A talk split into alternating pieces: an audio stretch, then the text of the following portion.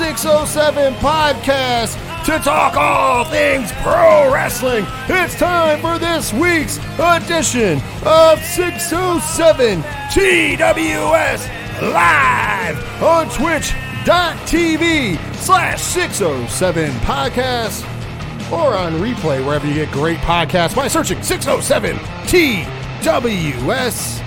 Of course, as always, we are coming to you from the 8122 Production Studios at Dragon Master Games. I'm one of your hosts here on 67 Podcasts on Twitch. I'm also the host of the Three Fat Nerds podcast. My name is Rich. And joining me, as he does each and every week, he's also a host here on 607 Podcasts on Twitch, but you also know him as the host of the Ocho Duro Parlay Hour podcast, better known as the ODPH. Talk about Ken M. 607 Podcast fam, what is happening? What is going on? What is good? Happy to be back in studio. It's been a week. Ah, yes, yes, yes, yes. And uh, you still you're still wearing a mask, Yes. so one of us is being safe. Yes. Well, you know, as I documented on ODPH this week, and I, I know you were sharing too as well. I mean, it was no big secret. Uh, unfortunately, I had a little about it with COVID that is uh, long in the rearview mirror, but safe than sorry now. So thank you to everybody that shot out their well wishes and checking up on me. Uh, definitely meant a lot. But you know, back in the saddle, here we go. Yes, yes, yes, yes. So good times, and of course you got COVID right in time to not make it to New York City. I know of all the fucking times. And of course, I just almost tipped over our other desk over here. We're very angry on- about this, Not so- on purpose. No, actually, I was sitting back in my chair. and My arm was on it. I didn't realize how strong I was. Strong like bull. yes. Uh, anyways, yes. So yeah, that's uh, unfortunate for you. Continue to feel better, chum. There you go. Appreciate it, Stu. Good stuff. Good stuff. But with that being said, uh, you know, hey, we got a big show. Of course, in the opening contest, we're going to talk about uh, World on GCW because obviously that was the big thing that went down this past week. And the mid card, we're going to talk about a bunch of news, AEW, WWE, and uh, Ring of Honor. Yes. And then in the main event of the evening, of course, we're going to preview WWE Royal Rumble, one of the pay per views I still look forward to to watch. It's always something that will capture the casual fan, the one that's turned off a little bit, and the hardcore. Listen, the, the nice part about the Royal Rumble, I'll say it now. We'll probably we'll probably say it later. Is the Royal Rumble is my favorite pay per view of any given year. Mm-hmm. Doesn't matter if I've been watching wrestling or not. There's been times where I didn't watch wrestling, but I just watched the Rumble and Mania. Yeah. WrestleMania season is still nostalgia for me, and arguably, I'm not saying that it's great every year, but arguably, they still do a good job there. Show should only be about Danhausen today. Uh, I mean, we will be talking about Danhausen Very nice, very evil. very nice, very evil. Uh, I mean, it. I, I don't know. Uh, According to the internet, we might be in the minority of liking Danhausen. Oh yeah, I, I, want to save my rant for that. Yeah, well, wait. Don't Oh, worry. I, I have a rant myself. But yeah, yeah. The internet, the internet does not like Danhausen. I guess I don't. I don't understand it, but whatever. It is what it is. We'll talk about that in the mid card, though. But before we go any further, because we have a big show, Ken M, tell the folks how to find yourself in the Ocho Duro Parlay Hour podcast. Very simple. Swing on over to odphpodcast.com. Join the conversation on our social media accounts. Check out the directory. You can find the ODPH on your favorite podcast provider right there. So you can just hit follow, sub, do the whole thing. It's wonderful. Parlay points, new blogs, especially a new blogs count anywhere coming out this week. I'll be talking about Danhausen, some more Ring of Honor news, Excite Wrestling, and so much more. All that. The TeePublic store sale going on. Last one in January. Links are right there. odphpodcast.com. Yeah, we also have a TeePublic store, and you can find the links over at 8122productions.com. Also, you can go to odphpodcast.com and take the link over to 8122productions.com. See what I did there? It's a long fucking way, but visit both. You know, Yes. visit one, you can visit both because you can do the same thing from 8122productions.com. Mm-hmm. It's amazing. It's just weird how that works. amazing. Can we say that? Because technically, one of the people in that tag team got canceled. The other was Drew Gulak. Yeah. So I mean, eh, whatever. Yeah. Uh, but uh, with that being said, three fat nerds. Uh, if you want to get, hit us up on any social medias, three fat nerds pod. Throw an at in front of it if you uh, have to. And uh, always like to talk stuff. We'll be talking wrestling this weekend. Obviously, we won't be live streaming Royal Rumble because I'll be out of town because it's one of the traditions that I go watch with my friend George, uh, just like WrestleMania. But uh, I'll definitely be tweeting during it. My thoughts and opinions and you know all the happy stuff. I don't know how much I really will give later on because I haven't been watching the product, but it's there. But 8122productions.com for everything else. And uh, of course, patreon.com slash 8122productions if you want some extra bonus content. Eventually, we'll weasel in some wrestling in there too. Although we kind of talk about it a little bit. I, it feels like I have something stuck in my throat all of a sudden. I'm like, you son of a.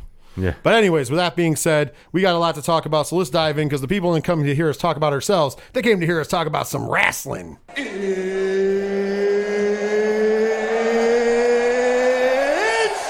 time! That's right, it's time for the opening contest. And of course, I already mentioned we are going to be talking about the world on GCW, which went down this past Sunday from the Hammerstein Ballroom in the city so nice they named it twice New York, New York. Uh, and I was there live in attendance as crazy motherfucking Curtis was with me. Uh, and of course, uh, Ken M was supposed to be there with us in attendance. However, the vid got him. the worst timing possible. Dude, it was I was so I was I was upset for you. Yeah. Uh, I did try to get you your prints. However, getting to the merch area, I, I mean, okay, let me talk about some fan stuff from there first. Sure. Hammerstein was a dream, man. Uh, I took this really cool picture. If you go back to at Three Fat Nerds Pod on Twitter, and I think I also put it up on Instagram. If not, I, I got to do a photo dump there. But I definitely put it up on Twitter of the line when we got there, and I didn't realize how good of a photographer I am because I got the Empire State Building perfectly lit up in the background as well. Because if you guys know anything, if you're walking that way down West 34th Street, the Empire State Building's right in front of you. So it was actually really kind of a cool picture when I looked at it because you could kind of see the Manhattan Center and the, and not too distant. We were about a block and a half away. Uh, long ass line. We got there. We, we came to the line late on purpose because it's cold as shit. But we got right in. They were quick about getting people in. They, uh, I got to shout out the Hammerstein staff. With that many people, over 2,000 people coming in, they walked up and down the streets and they carded and uh, checked our vaccinations and our IDs and and wristbanded us in line. Oh, that's So that way, going in, all you had to do was go through a quick security check, and then we were in the building. And it was awesome to walk in. I also posted uh, the picture of when I first walked in, uh, seeing the big screen that said "World on GCW," the ring, and uh, then we had to find. this is one of the first problems that I did have. We had to find where the merch was, which they did later on. We found out they had merch on each one of the balconies by the concession stand, small, just GCW tables. But in the basement, they had like every wrestler that had a big GCW stand. And Ken wanted some, wanted me to see if I could get some prints from Headlocked. I tried. I couldn't get anywhere near there. Uh, we were very lucky and got to where the 440 stuff was because the kid and Diesel wanted an Atticus Cogar shirt, and I bought the. I, I was going to wear it tonight, but it's super cold, so I wore a hoodie instead. Uh, I got the uh, I love New York shirt that had Oh, 440 nice with the over 440 it. on Yeah, it. and on the back, of course, it says Hammerstein Ballroom, the date, and everything because it was an event specific shirt. So that was pretty awesome. Uh, a lot of the stuff that they put up on GCWmerch.com has already been sold out. So they're waiting for a second load up of it because I really did want one of those ZCW inspired hoodies. Yes. but they sold out, and I couldn't get near the GCW booth even. That's crazy. Well, I mean, was that's, there was a ton of people, and it was not. It wasn't like their fault. It was just like holy shit, there was just that many people, Mm-hmm. and everybody wanted to buy merch, and everybody wanted to be a part of it. It was really cool. The atmosphere in the building. From the moment we walked in until when we left was amazing. The fans, everybody was super respectful, but at the same point in juncture, they came to have a good time. Uh, that's why some of my uh, ratings of matches, I went back and rewatched it, and, and, and mind you, it was still a good show. We'll talk about that later on, even at the end. But uh, being there in the moment was so amazing, and uh, we'll talk about that as we go through. Because let's open up uh, the night before. Of course, I, I should digress. They had the Independent Wrestling Hall of Fame. Very good event. Uh, loved what they did. Jerry Lynn uh, was inducted by X Pac. Dave Prazak inducted by CM Punk. Uh, Lufisto uh, by Lenny Leonard was really good. That was another really good speech. Homicide got inducted by Chris Dickinson. Uh, Tracy Smothers got inducted and talked about by both uh, Spider Nate Webb and Chris, Chris Hero. Hero. Um, so I thought that they did a great job. And Ruckus, Ruckus got inducted in as well. I thought they did a great job. Uh, I thought that it was a really cool event. Uh, I know that uh, I'm I'm I'm amongst the things. Uh, Dave Prazak said Reckless Youth should be in there, and I agree. If you guys don't know who Reckless Youth is, he is one of the fucking OG independent wrestling heroes from the Northeast. Uh, back in the late 90s, early 2000s. He definitely deserves to be in, and, and other people too. But I thought it was a great class. Uh, Lufisto, man, brought a tear to my eye hearing some of the stories. And even though she was like, "Don't feel bad," and it's really nice. It it, it brings a tear to my eye now. She said after she's getting booked like on nonstop now. Yes. Like nonstop. And I, I, I love it. She's a legend. If you don't know who Lufisto is, check her out. She's amazing. Uh, she definitely was, you know, she made the point, and I, I'm going to ring this home now and later that the the real women's revolution didn't start on TV for WWE. The real women's revolution started in independent pro wrestling. Facts. And years ago, and even when I was uh, working in 2CW, and even when I was a fan of 2CW, we were bringing in Sarah Del Rey, Mercedes Martinez, Sasha Banks before she was known as Sasha Banks. As a matter of fact, I think we booked her under her real name and Lexus. Uh, so it's kind of funny that you know she had multiple. Uh, so we brought in a lot of people. Portia Perez, of course, was a mainstay at 2CW. So they met, she mentioned a lot of those folks as well as Dave Prazak, who of course ran Shimmer. yeah. So like it was a really good night for women's wrestling as well because you had the legends of that. CM Punk gave a great speech. I think I I thought it was funny. Yeah, it was nice to see him. It, it was nice to see CM Punk like the way we always knew him. Mm-hmm. Uh, I loved how he busted Homicide's ass as well. Yes. He's listing everybody but Homicide. He's like, "Yeah, D, I wasn't gonna say your name, but I was like." And then all of a sudden, I looked at you. I just said, "Su suplex, really?" I thought it was great. But uh, it was a great night. Uh, you guys can check that out on the Game Changer Wrestling YouTube channel, also on FITE TV. Watch the replay if you didn't get to see it. It was very good. Lots of speeches. What did you think of the Hall of Fame? I thought it was great. I thought Lufisto had the best uh, speech moment of the night too. I uh, that one really stuck out with me. CM Punk being there and being normal CM Punk. Yeah. you know, that like that was the takeaway. Like not that happy to be here, CM Punk. He was definitely in his moment, and, and I think everybody there was truly appreciative of the of the time they had, and what an honor to get recognized for independent wrestling. My favorite was he was just dressed in like normal clothes, and he was like, you know, at one hand I thought about wearing a suit for Dave Prazak. He's like, then I remembered it was the Independent Wrestling Hall of Fame, and I was like, you know, independent wrestling doesn't really speak suit. He was like, and then I felt like a scumbag because I really should have a suit, but I haven't been home in like in a month. He was like, but uh, then I saw Chris Dickinson, and everything got better. Yeah. but let's talk about wrestling. Uh, GCW had the first hour free. The Pabst Blue Ribbon pregame was on, and uh, they opened with a 20 man, well, I should say 20 person battle royal because it wasn't just men. And this battle royal had B Boy, Brandon Kirk, Charles Mason, Cole Radrick, Dark Sheik, Dustin Thomas, Hoodfoot, Janai Kai, Juicy, Finau, KTB, Lufisto, Marcus Mathers, Nate Webb, Pero, Psycho Clown, Ruckus, Steve Scott, and Thunder Rosa, along with Yoya. Yeah, And of course, the winner, Big fucking Vin, wins it all. The son of 911. 911 was there to do a beer salute with his son. Got a great pop. It was really nice. If you have ever been to a GCW show or have watched them on TV, you will notice Big Vin. He works outside the ring. He usually sets up for, he does like security stuff. He sets up, you know, stuff. He's also on JCW. He's doing a great job down there. And it was a really nice nod to him to have him win. He didn't even know he was winning until that afternoon. that's crazy. But this was just a fun way to open the show. Thunder Rosa was a big surprise. Was not expecting to see her there. She came out last too, Yep. which was awesome. yeah, and Uh, sorry. And no, just and just even the setup too, because this was a lot of the talent that we've seen in JCW and GCW. So it wasn't like any real big names, big surprises like the Royal Rumble. But it was a nice nod to everybody that's been you know busting their tails here on the East Coast. Yes, uh, and I thought they did a good job of the the people in the match. I I, I like some of the storytelling they did in there. Uh, like I said, it was it was a lot of fun. You know, Lufisto and uh, Thunder Rosa tear it up. They were in the final four with Charles Mason and Big Vin, so that was cool. Uh, the only thing that I can complain about, and I I put it out there, and I didn't it didn't take off like I thought it would. When Spider Nate Webb came out, they did not play the entirety of Teenage Dirtbag. Yes. And so I said that that definitely was Wheatusgate. Hashtag Wheatusgate. I thought they tweeted about it, so that's why I just kind of let it go too. Ugh. Yeah, that I was was something- upset about it. I was upset about it. I mean, he deserves to have his music played like the Sandman used to come into ECW. They should just played the whole damn song while he's in the ring.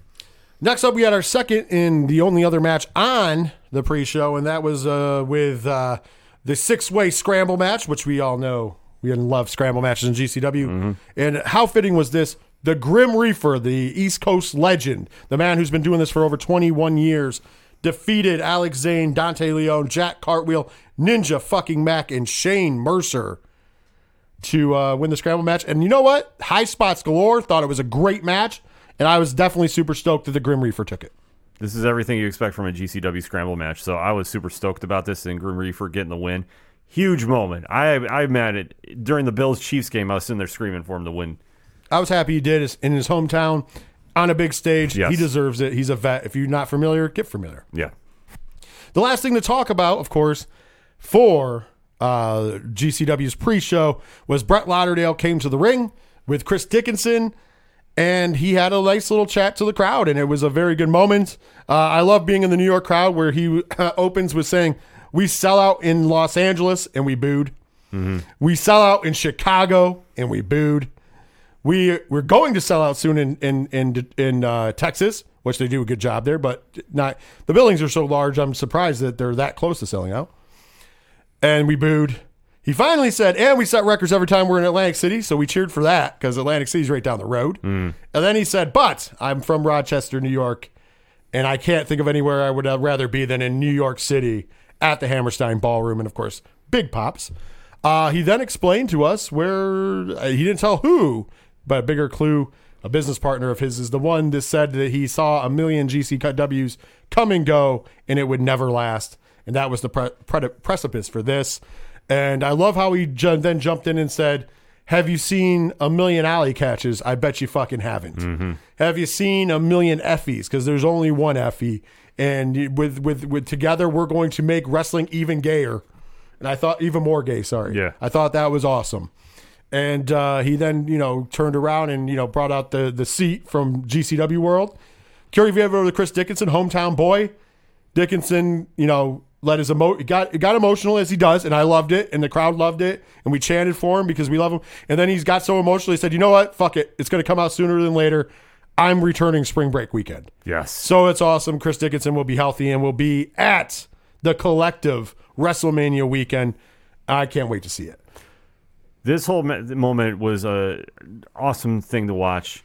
I know everybody's trying to compare it to with Paul Heyman speaking there, but listen, Brett did a great job, and this is for the GCW faithful that have been with him since day one.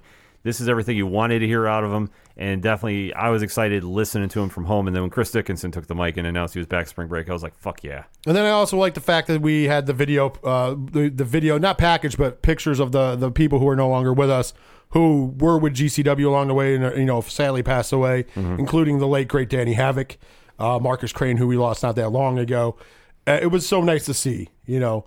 Uh, I, I loved it. I loved every minute of it, and it was a very emotional time for the GCW wrestling fans. And of course, while they were doing that, we were setting up for the ladder match. the grab the Brass Ring ladder match is going to start the show, but before then, we got all the uh, ring, the the entrances, if you will. We get the announcements. We got the entrances from all of the competitors, and uh, we'll talk about that in a minute. Because now we go live, and uh, as they go live, uh, MLJ, I'm going to give him a huge shout out here because you guys didn't get to see this at home. Only we got to see this. MLJ, before as we went right before the video package started, we're going to talk about that in a minute because I think it's funny if you guys didn't catch it. He starts going, and when we get there, this is it. This is it, guys. If I ask you to do anything, when we go live, not only be loud, but then we just let everybody know GCW chant. Let's just do it. And everybody's like, you know, behind it. We were chanting MDK at some point in juncture, amping ourselves up. Anyways, uh, the first thing, if you didn't notice, when they opened the pay per view, they had a really low resolution, scratchy uh, warning. That is the World Wrestling Entertainment warning. It even said on it, it's property of World Wrestling Entertainment. They took an old degraded VHS copy of the FBI warning and put it on the screen. I thought that was hilarious. That's incredible. All of us in the building are laughing. And then, of course, they went into the opening package, which was, you know, the world on GCW, you know, led to the, you know, one of the best packages they ever did, in my opinion. And then uh, the show opens, and of course, I think that they need to mic the crowd better. That's one of my production notes for them. I'll give you that. because when you were if you were there live it was the loudest gcw chant i've ever heard. We were all on our feet. We were all chanting gcw giving the energy. As as as mlj when he said we were at the hammerstein he later put on his uh his twitter that during that he got lightheaded thought he was going to pass out because he was so excited. That's why he grabs the rope and takes a breath because it was like so like it's it was a dream come It's an true many emotional. It's an emotional thing. I mean, this is to put it in perspective. How many independent promotions run a show at the Hammerstein? I mean, it's a very small list, but they're all notable names. It's not a one and done thing. So this is a monumental night for GCW. So uh, going into it, we had the the grab the brass ring ladder match. Whoever wins this match gets a title shot for the title of their choosing whenever they want. So uh, in the ring, we had Alex Colon, G Raver, Jimmy Lloyd, Jordan Oliver, PCO, and Tony Deppen. And then we got a surprise seventh participant. And that, of course, was the motherfucking truth, AJ Gray. Unfortunately, Eddie Kingston was not able to come to the show. Don't know why. Doesn't matter. Originally, it was going to be AJ Gray versus Eddie Kingston, which a lot of fans were pumped about. But instead, AJ Gray gets added to the brass ring match.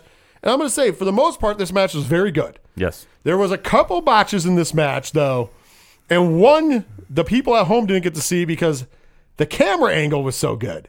And the reason I say that is because I watched it and I was like, wait a minute, you don't get to see it.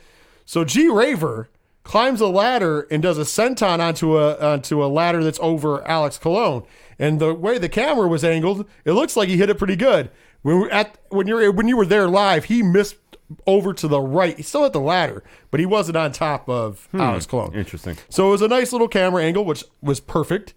Uh, then he proceeds to get crucifix bombed onto a ladder and a table. Yeah, that looked sick as hell. Uh, we had one of the greatest clout cutters of all time from a falling ladder off the rope and then taking Tony Deppen off the thing from Jordan Oliver. Mm, that thing was picture perfect. And then, of course, it's the one that they're all talking about. AJ Gray climbs to the top of a giant ladder outside the ring, and he's going to do a flipping senton, loses his footing, and crashes and burns and eats it onto another ladder that shouldn't have even been there. But thankfully, it was. Yeah. Because at least it looked a lot better than him just eating it in the ring. But, you know, I got what he was trolling for. Uh, we got a emergence of John Wayne Murdoch as uh, he embarrassed Alex Colon and cost Alex Colon the brass ring. And at the end of the day, though, uh, I do believe the time of the match 16 minutes and 47 seconds. AJ Gray grabs the brass ring, so your GCW Extreme Champion has a title shot at any belt of his choosing. How did you feel about the ladder match and AJ Gray being the one to grab the brass ring? Uh, I was surprised to see AJ Gray win, but I'm happy about it. I, I'm fully expecting to see him in Mox at some point. Now, that's the only belt I could see him really wanting to use it for. I agree. Uh, I thought the match itself was good. I mean, there's a couple botches, but here's the one thing too people got to remember: not every ladder match is perfect, and No, there are no. botches in every single one. So for everybody that's crucifying AJ about that, you got to give him some respect. He was in there and he was busting his ass too, and especially a last minute to get thrown in there. Obviously, with the schedule card subject to change, I thought he did great. I thought everybody else did. I mean, Jordan Oliver's clout cutter. Ooh. I mean, it was a good match. Like I said, I'm not going to crucify something for a couple botches. Still a great match. Enjoyed it a lot. Next up, we had a match I really, really enjoyed. Six man luchador match. Oh my god, this match. Team Gringo, Arez, Demonic Flamita, and Gringo Loco defeated the team of Team Bandito, ASF, Bandito, and Laredo Kid 14 minutes 9 seconds. And they did all the lucha shit. It was amazing. The fa- the fact that you had the pyramid of Oh, you're everybody. talking about the chicken? yes. They played chicken, and ASF hit a destroyer off of two other guys' shoulders. That was one of the most disgusting Oh moves my I've ever seen in my God. life. The flips, the dips, everything those guys did, I thought was phenomenal. If you're a fan of Lucha Libre, this is right up your alley. You had some of the top talent doing the Lucha. As at the end of the match, they all it over. Uh, funny moment happened live. I don't know how it translated because I haven't really watched. I didn't watch this match back. I wish I had a chance to. Uh, during it, we heard Brett get out of the microphone and go, "Take it home." Yeah. Because they were taking too much time, which was a factor. And we'll get to that at the end of the show, and we'll talk about that more then. Uh, next up, we had the match that we're okay. So the match we were supposed to get was Blake Christian versus Jonathan Gresham for the Ring of Honor World's Heavyweight Championship. For whatever reason, not judging. I, I I've heard different reports, uh, but I, it definitely had to do with protocols. Jonathan Gresham could not make the show, or couldn't perform at the show, I should say. Right. So Blake Christian came out, said that he's going to get his title shot some other time, but since he didn't, he's going to still have a match at the Hammerstein, and he's going to have it against somebody who gives him the best matches, bring him out there, and of course That man was the man who originally was supposed to be in the brass ring ladder match. We were missing him. G Raver took his spot. That was the man of the hour, Leo Rush. And if you know anything about Leo Rush and Blake Christian, those two have an amazing chemistry. Mm-hmm. And it was not lost here at the Hammerstein. Once again, all heart Blake Christian showing us why he's going to be or is trying to work to being best in the world. And Leo Rush. Woo! We're going to be talking about him a little bit in the mid card as well. Mm-hmm. But uh, he did his thing. Blake Christian wins this match 12 minutes and 34 seconds. How'd you feel about Blake Christian versus Leo Rush? Match of the night. And if you are not on board with Blake Christian right now, I don't know what to tell you. Him and Leo got in there and literally tore the roof off that place. And Leo and Leo on the indies is absolutely money. And he really stepped up to this. I mean, I think they understood the, the gravity of the situation. They got thrown into this, but man, they just turned it on, and this could be a new fight forever for me. I want to throw it out there also for those of you uh, paying attention at home. Leo Rush wearing the black heart pants. Yes. He was not being the black heart, but he wore the black heart pants. Last time him and Blake Christian wrestled, he wrestled Black Heart Leo Rush. So it was all heart versus black heart. And that was right before Blake Christian got signed to World Wrestling Entertainment, where he became Trey Baxter for a short period of time. Right. Next up is a match that a lot of us were waiting for. And I, for one, I know some people complained about this. I thought it lived up in the hype. Matt Cardona with Chelsea Green in his corner taking on the bad boy, Joey Janela. And when they said, bring your friends, none of us knew what was going to happen. But I thought this was very entertaining. I actually did dig this. I know that there's some mixed uh, things on it, but I thought, and the live crowd dug it because we enjoyed all the laughing. I mean, think about it this way. During this match, First of all, we got the te- they teased what we all thought was going to happen. Chelsea Green turning on Matt Cardona, mm-hmm. but of course it was a swerve ski because Broski has the cup on. Yep. So then she cost Joey Janela. But then, just as you know, Joey Janela looks like he's going to get some retribution, hit Cardona with a belt. We get smart Mark Sterling mm-hmm. saying, "Hey, we promised you Vince was going to be here. Vince, come on out." So no chance in hell hits. And out steps somebody wearing a Vince McMahon mask. And then it's revealed to be the artist formerly known as Virgil slash Vincent. Man, it was fuck money himself, baby. Yeah. Woo! How are you feeling about seeing Virgil come out as Vince McMahon, firstly? Was not expecting to see him come out in the minute. The crowd enjoyed it. Yeah, way. yeah. I mean, how could you not? So then Mark Smart Mark Sterling came down to try to help, and then you know Janela gets rid of that. He's going to get back in the ring, and he can't get in the ring. That's because Swoggle Yeah. is grabbing a hold of him from under out the room, uh, underneath the ring, dude. Yeah. Well, that brings out Big Sam Stackhouse. Gigantic man, if you've never seen Big Yeah. Sam Stackhouse. And he does a amazing middle turnbuckle uh, moonsault, which he does, but Swoggle gets out of the way. Mm-hmm. And then Swoggle, you know, gives him a little, you know, tadpole, Tadpole splash. splash. And we just think the Swoggle is now going to turn his sights on Joey Janela. But out to save the bad boy is Marco Stunt. Mm-hmm. Marco Stunt beats the hell out of out of Swoggle, and then he gets beat down by the Cardonas. And now we come to the finish of the match, and we think it's going to go one way, and all of a sudden there's a man in a long black trench coat and a motorcycle helmet, a la Edge, at one night stand and he spears the bad boy through the table, which leads to the Rough Ryder. And then we find out the man on the helmet is none other than Brian Myers. To be expected. But that's not. We're not done with that. Yeah, the the, the crowd now starts pelting them with trash, mm-hmm. which we expected. But all of a sudden, a familiar song comes out. It's the Kings of Rock themselves, Run DMC, doing their rendition of the DX theme, which I was looked at the kid and was like, somebody's going to sue somebody's ass. And out comes X to the P to the A to the C, the X Pac to make the save. I felt bad for him. He did slip on a little bit of uh, trash. I don't know if you saw that. Yeah, When his first kick, he still made it look good. He made it look That's good, how though. good X Pac is. And then he delivers a couple more kicks, and then we almost saw the Bronco Buster before uh, Chelsea Green saves Matt Cardona. And uh, yeah, we get to party a little bit with the bad boy and X Pac in the Hammerstein. I thought this was like this did great fan service for the fans in attendance. By the way, the fans in attendance completely bit on the fact that uh, Zack Ryder, well, I'm sorry, Matt Cardona, wink, wink, came out to a kind of I'm going to call it a parody of Enter Sandman. Yep. So some reason they thought that the Sandman was there. I don't know. Plus, he also had the uh, fuck McFoley flannel. Yes, he had the fuck McFoley flannel on as well. Yes, yes, yes. See, uh, see, I think if I had been there, I probably would have appreciated it more. Just watching at home, I just felt it drug on too long.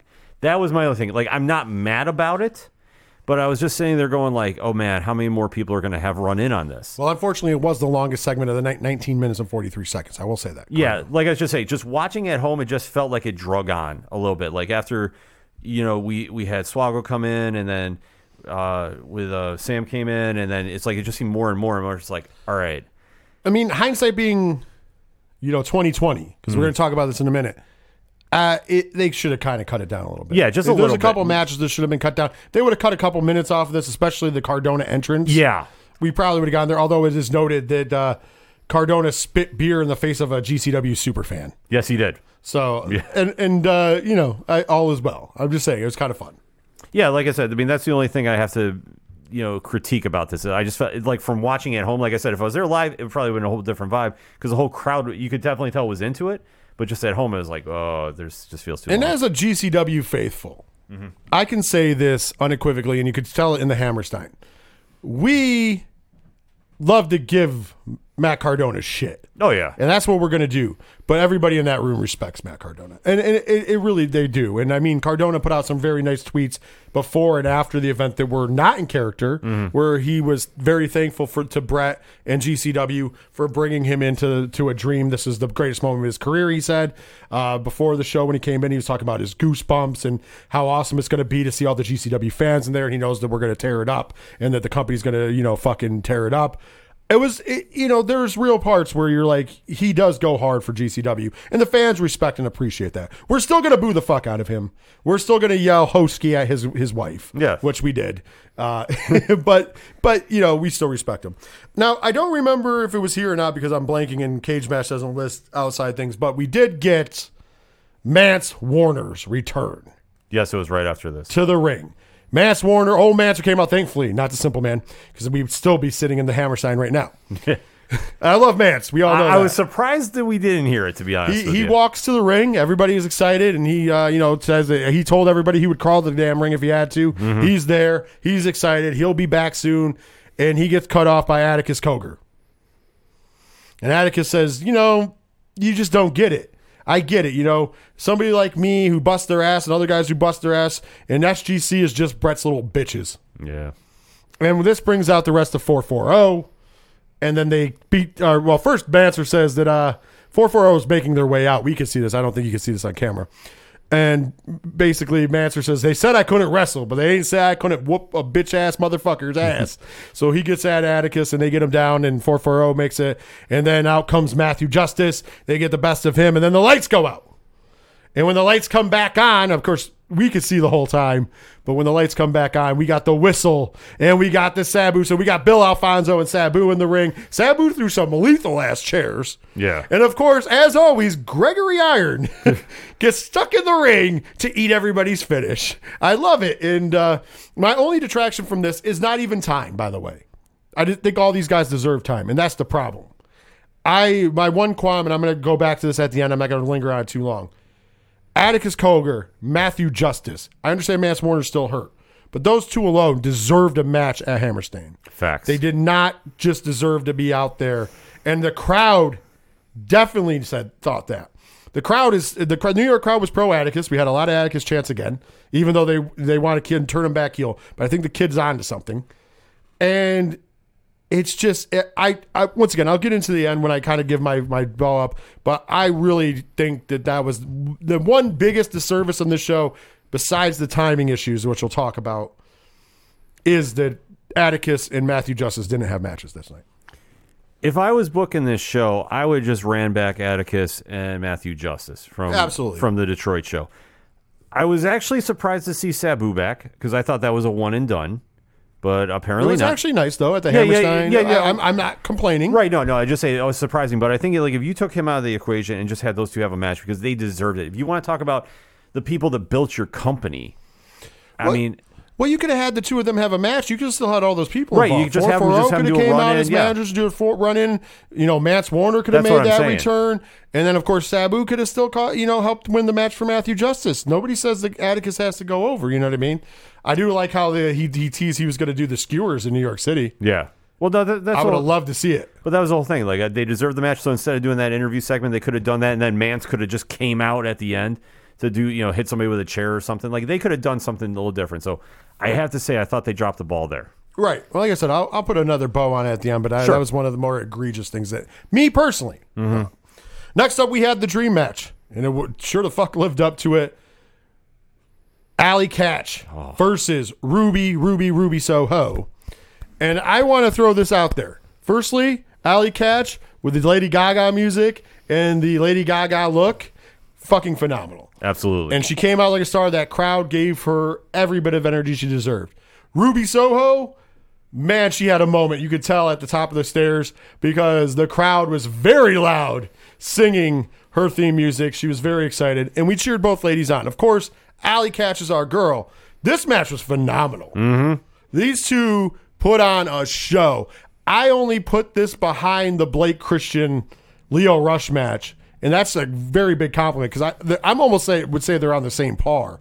Very good. At the end of the day, Ruby Soho gets the win. Hammerstein turned on her a little bit because we wanted our girl to win. We wanted Allie Katch, but Ruby wins, which we were fine with. She understood. It was funny because we booed her when she won, and she just looks out at everybody. She's like, "I'm sorry, guys." like she apologized to the fans, and we're like, then we kind of cheered for her because we felt bad that she. I'm like, "No, you did what you're supposed to do," but we just wanted to see our person win. Yeah, see, this was a phenomenal match. Like, I think this deserves a lot more praise than it's getting because these two women absolutely tore it up in that ring. And I'm not su- I'm not so shocked at the ending because I feel that Ruby's going to be sticking around in GCW, and we'll see this get ran back on a bigger stage too. I can, I can see that as well. And she definitely enjoyed the crowd. She definitely enjoyed being there. I saw her up in the rafters later, just like I, I got the picture of Alex Zayne up in the rafters. Hopefully, I thought he was going to drop in like Sting, take out the Cardonas. That would have been great. Um, I love the match though, and no no qualms really with Ruby winning, except for the fact that I would have loved to see Allie win, just because it's our girl. Right. Next up, we got the match that I, I dare say none of us really wanted to see, but we understood it from a business perspective. And I will say nice things. We had Jeff Jarrett versus Effy. First thing that I gotta say, Jeff Jarrett's music was fucking awesome. Yeah. They mixed that TNA thing in with that real dark and whatever. It was cool as shit, especially live. Like we all were like, wow, like in our section, we're looking at each other like, wow, that music's really good. So that was one of the takeaways I had. Effy, of course, got a huge ovation. Effy's definitely our guy. And he got a huge ovation. People are singing, you know, goodbye Yellow Brick Road. It was a great time. Uh, I believe, honestly, I'm going to say, I thought this match got a little bit too much time because of what they were going for. They were going for more of a story match. Jeff Jarrett whipped him with a belt for an uncomfortable length of time.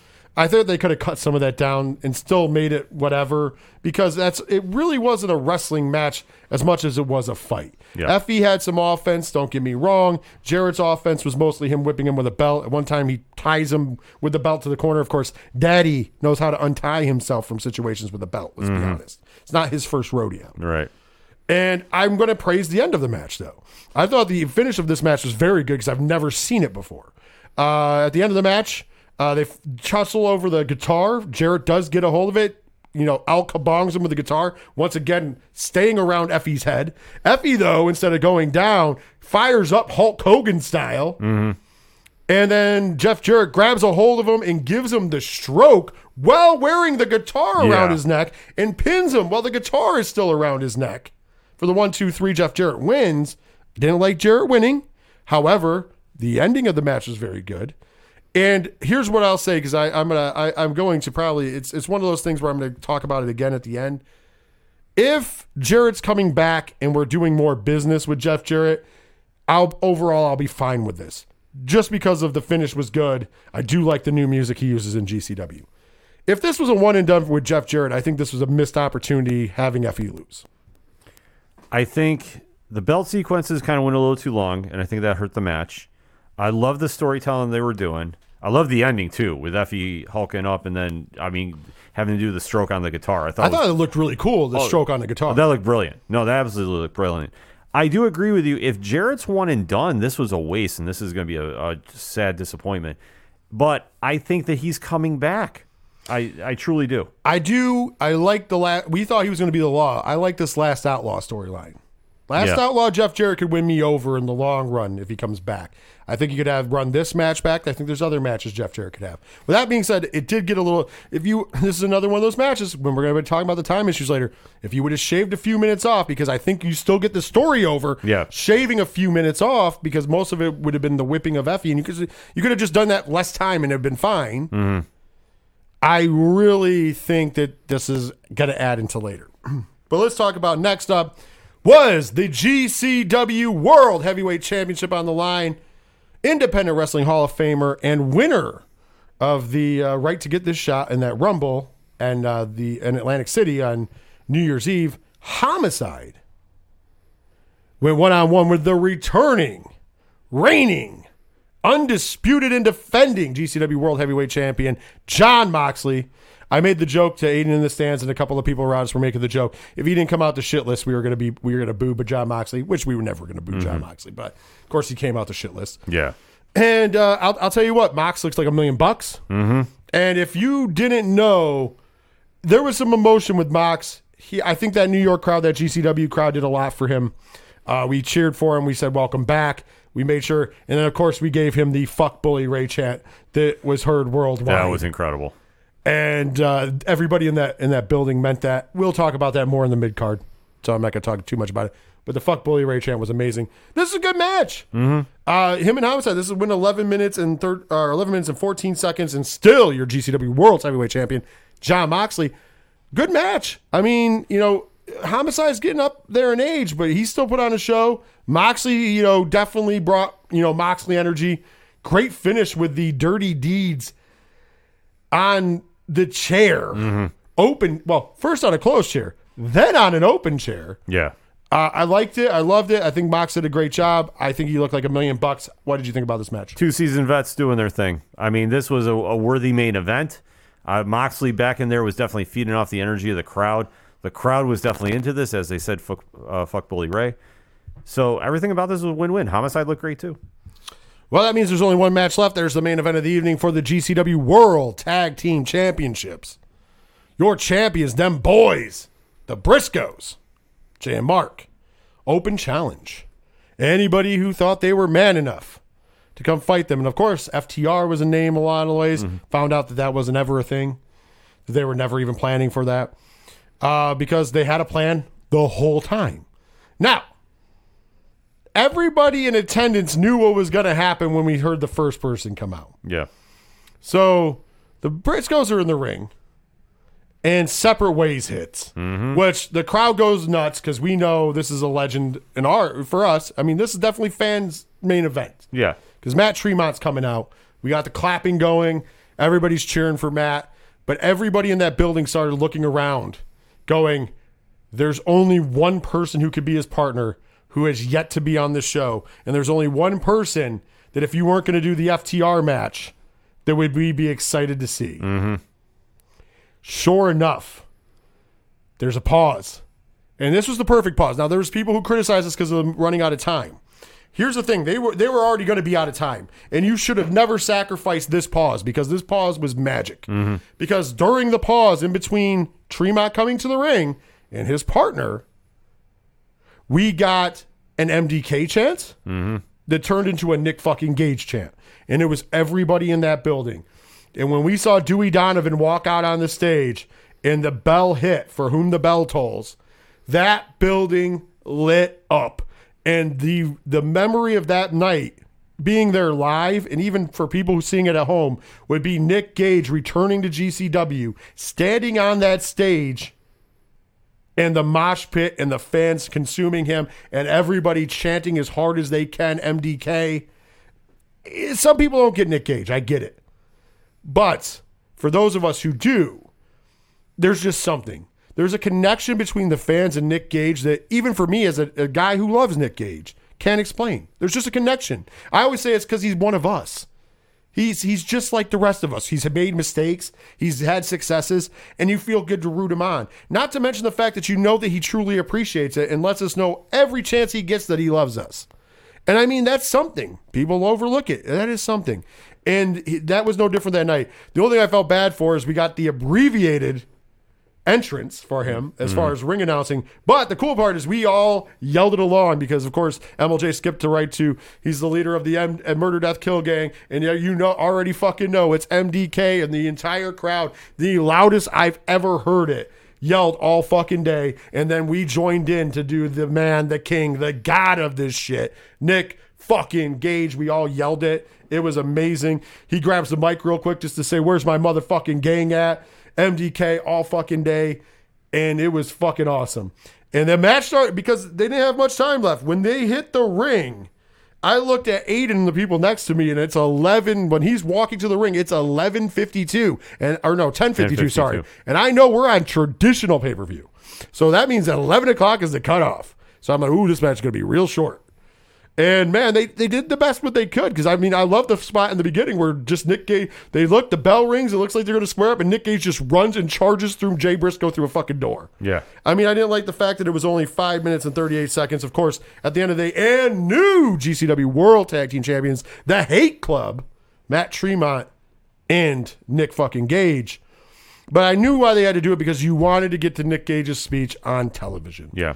And it sucks. Like I said, if you would have shaved some from the Jarrett match, shaved some from the Lucha match, which they did go over, by the way, uh, shave a tiny bit from the ladder match, a tiny bit from, uh, definitely from the Cardona match. You could have lost about four minutes and made it tighter. You know what I mean? You would have ended up having a good 10, 15 minute match there. And nobody would have complained with a 12 minute match, honestly. Yeah. Uh, but I do understand the importance of getting to Nick Gage speaking, which was awesome. Telling the crowd that yes, I was at home, I was uh, some injuries, getting my mind right, and every fuck, you know, he's like, I'm to take a personal moment every day. One, a, a bunch of you guys every day would message me, "You got this. Keep your head up." You'll, you know, you'll get better. You'll be back. We can't wait to see you. We miss you. We love you. And he was like, and I love you, motherfuckers, for that. And it was a moment. I'm sorry, it was a great moment. And then he went into the MDK all fucking day again, and we all had a good time. And you know, we ended with a beer bash in the fucking ring as they went off air, and of course, it continued as we were standing there in the Hammerstein. It was a great party. I wish it was longer. How'd you feel about the main event? You know, obviously being shortened because of time restraints, but how'd you feel about it overall? Excuse me. Well, if you couldn't get FTR, there was only one person that was going to come out and close the show. Because what I originally thought they were going to do is FTR was going to come out. It was going to be a short match, and then you see Nick Gage come out to defend the honor. Because like I could see FTR winning the belts, and him like, "You're not leaving here with our belts," and defending the house. But this made sense for GCW because there is no other person that represents everything GCW is about than Nick Gage. He had to be on the show. There was no way he was missing this show. And when he came out, and him and Tremont too, this was the perfect team you could put on the end of the show, and nobody was mad about it. Nobody Agreed. that's nobody that's a real GCW fan. And we already know in Texas they are defending the belts against the Rejects. Right. So Hate Club versus the Rejects. I'm assuming that'll be death matches. Yes. which will be awesome. Uh, uh, overall, like I said, the show was good. Now, you know, I, I can't say the show was was great. And you know, we've come off this long stretch of like unbelievable fucking bangers for GCW. And by no means am I saying that this show is horrible or we hated this show, but even fans, we all know that this show could have been better. And I saw a lot of people who aren't GCW fans making fun of the time issue. And uh, if you are a, if you are a fan, and I, I, I mind you, I always say love what you love, but don't take shots about time, especially if your company doesn't keep time on shows either, because AEW is very well known for fucking botching time spots. So don't don't be like, oh, we're better than you. It doesn't matter. We should all be in it together for wrestling fans, especially since there were a lot of AEW guys on the show on the card. But uh, I'm not even concerned about that. I mean, I know that there was some people for first time, and I kind of saw 50-50. I know a lot of people, you know, that watch the product went, you know, this isn't the best that we have to offer. Uh, we have way better shows, you know, in, in the like I said, last few months been killing it. But they tried something different. They tried to get more casual fans, and I understand business wise why what happened. And it kind of paid off to an extent because I thought it was 50 50 because I saw a lot of the casual fans that watched it. 50% were like, I don't get it. And the other 50% were like, you know what? I'm hearing from people this isn't their best show, but I enjoyed it. I was entertained. And if this is not their best show, I want to check out more shows. Mm-hmm. So it did do its business to grow the audience, but I don't think that this was the best show put forward. I did not like the fact that, and I'm not saying that, and you know, I understand because I worked in the wrestling business. Wins and losses don't mean anything, but the fact that both Allie Katch and Effy lost, and those are, are two people that even mentioned personally by Brett, like I, I didn't like that both of them lost. And even though th- I, I already said yeah, I can see them doing big business, bringing it back, I just I just didn't like the fact that they both lost. I thought one of them at least should have won. Uh, that's just my personal take. I also was very unhappy that Atticus Cogar and Matthew Justice were not on this card. They did that spot, but they weren't on the card. And and I feel like that's the pressure that a lot of the fandom has brought. Even the diehards were like, "Hey, it was a good show. Let's take away the positives." If you were there like me, the atmosphere was so amazing that I can't describe I'm willing to let a lot of anything go because being in that building that night was amazing. I've been to WrestleMania. I've been to other gigantic shows, Summer Slams and such.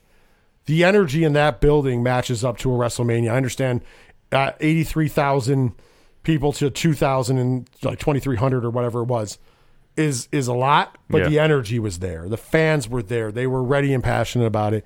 And that's why we felt differently being there.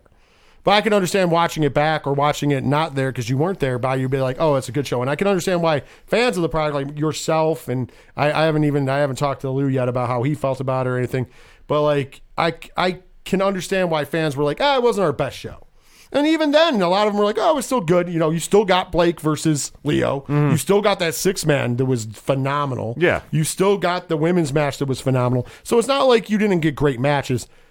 It's just it wasn't up to snuff as a GCW fan, and and and it can't echo harder before I turn it over than what Brett Lauderdale put out. Mm-hmm.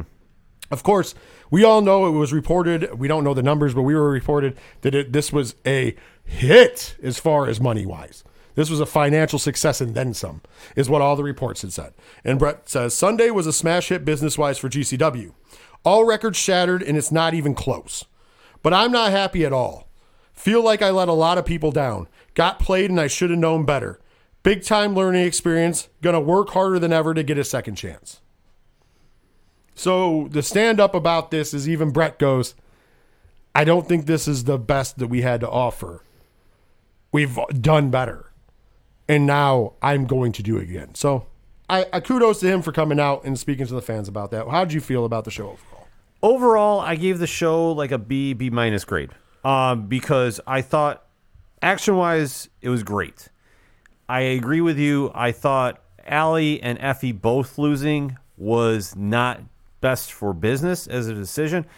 Like I would have been okay if Allie had lost and you build up a big rematch with her and Ruby, but you had to have Effy go over, then Jarrett do a cheap shot to do something at the end. That would have made more sense. I don't like it that Cogar and Justice were not in a match. I, I really have strong feelings about that because, in my opinion, they are some of the unsung heroes at GCW. They go in there and really, if you talk to fans and you're not mentioning Nick Gage, they're the guys that you're talking about. SGC, 440.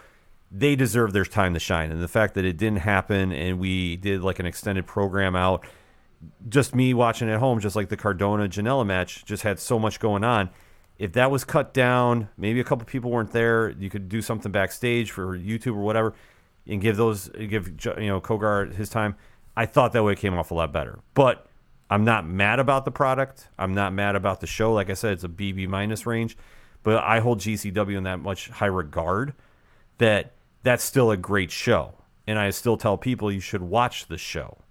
And for anybody that is complaining about the timing issues and oh, the main event was cut short, I just want to remind everybody about a little pay per view that happened a few years ago. It's called All In. And didn't the main event there notoriously get cut short? Oh, yeah, big time. So before anybody starts pointing fingers and making comments, remember this happens when anybody makes the jump from the indie shows where you're allowed to do whatever you want because you don't have time constraints to a mainstream opportunity to capture more fans, and GCW just got caught up with it. I guarantee you this, though, when they're back, and note I said when, this isn't going to be an issue next time around. Oh, I guarantee it. And you know what? The other thing is, I think that they should have just stayed on fight. I understand I'm doing the pay per view thing just because it is a big milestone, and I I find I'm fine with it at the end of the day. But there is a big difference between not having to worry about die hard time and having to worry about you have your time. And so it did play a part. Um, speaking of which, real quick, we got a couple of news things that I'm going to lump into this just because they're GCW things.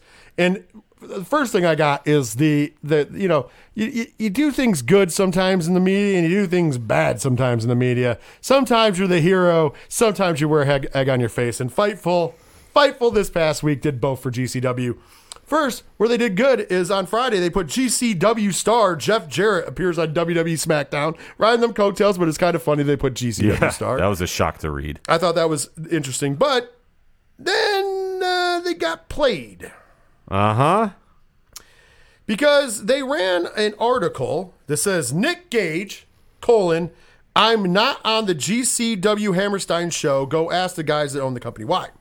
So Jeremy Lambert wrote the article for Fightful, and it was actually their number two thing of the week. And uh, he said, uh, despite being the biggest star in the company, Nick Gage is not currently booked for the show. As the year turned to 2022, Gage said he took time off the heel injuries and get his mind right. He says, and then he quotes Nick Gage from this, and, and this is what he says. Nick Gage said, I want to say thank you, and for Hammerstein, I ain't on that fucking show. You know, I don't know why I'm not on that show. You better go ask the fucking guys that own that fucking company. I do my own motherfucking thing. I represent murder, death, kill, gang, okay. In 2022, we're going to take shit over. So fans haven't, and then he goes on to say, fans haven't seen Gage in GCW since he lost to Minoru Suzuki at GCW War Ready on October 23rd. And then they tell you where they can view the lineup for the pay per view. So they ran this like Nick Gage wasn't going to be at the Hammerstein. Mm-hmm. And I thought it was hilarious that they got played by Nick Gage. Oh yeah. Like there was nobody that thought, like nobody, me, you, we all said it. It's gonna happen. He's gonna fucking be there, and he did. Yeah. And it was the biggest pop of the night, just like we said it was going to be. And that's what it was for. Kudos to Nick Gage for throwing people off the scent. I don't know how the hell you bite on that one. I'm just going to throw that out there. So, as far as I'm concerned this week, ladies and gentlemen, I do believe that we have to give Fightful the uh, Got to.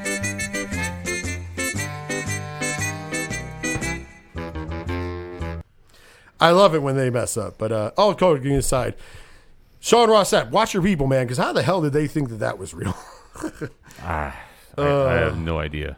I just wanted to bring that one up. All right, so now, ladies and gentlemen, we are going to take a brief break. While we're on break, you are going to hear our good friend Tom Jolu again. As a matter of fact, if you're on Patreon, patreon.com slash 8122 productions, you would know that we have a show that we're testing out that's going to get a name change before it goes live, but we're working it out behind the scenes. Right now, it's being called 3FN After Dark, and it's just on Patreon. Eventually, it's going to be in its own world. It's going to have a new title, etc., etc. You get to hear Ken M do the warning before the show. Mm-hmm. I still have to clean that up a little more, but it's still fun to hear you tell forewarn people what they're listening to.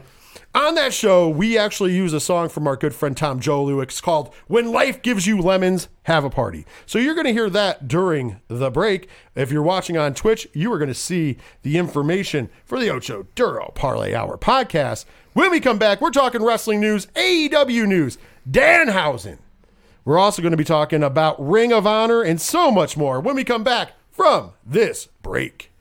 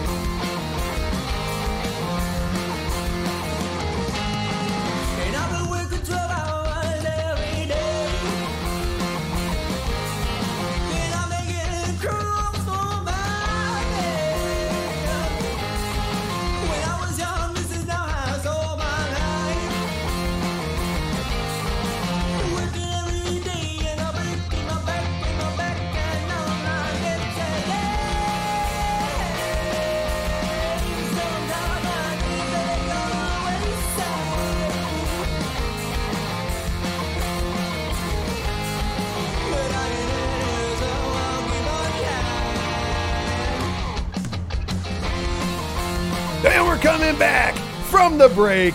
It's time to hit you with the mid card. It's time to talk some news from around the world of pro grappling. And of course, where would we start? You know, we're coming to you later in the week because, uh, obvi- well, obvious reasons. We talked about in the beginning of the show. But we are coming to you later in the week. So that means that Dynamite actually happened this week before we came here. Yes. And of course, we would have probably, if we had the show on Monday, talked about the speculation around Dynamite and their special show, Beach Break, live from the beach capital of the world, Cleveland, Ohio. Which made a lot of people wonder, what the hell is going on? Yeah. Or as the Hurricane used to say, what's up with that? But everybody thought Johnny Gargano, Johnny Wrestling was going to become all elite. I never thought that, but Yeah. and I'll give you a reason why. And it's not that I don't think he'll end up there or won't be there ever or whatever, but I'll give you a reason why later. But I don't want to take away from the important part here because he's kind of my back end to this. So during the main event, which the main event for the night was booked between two very highly popular wrestlers in AEW and in wrestling period, the, imp- the you know the in- incomparable Adam Cole Baby. and the unstoppable, freshly squeezed Orange Cassidy.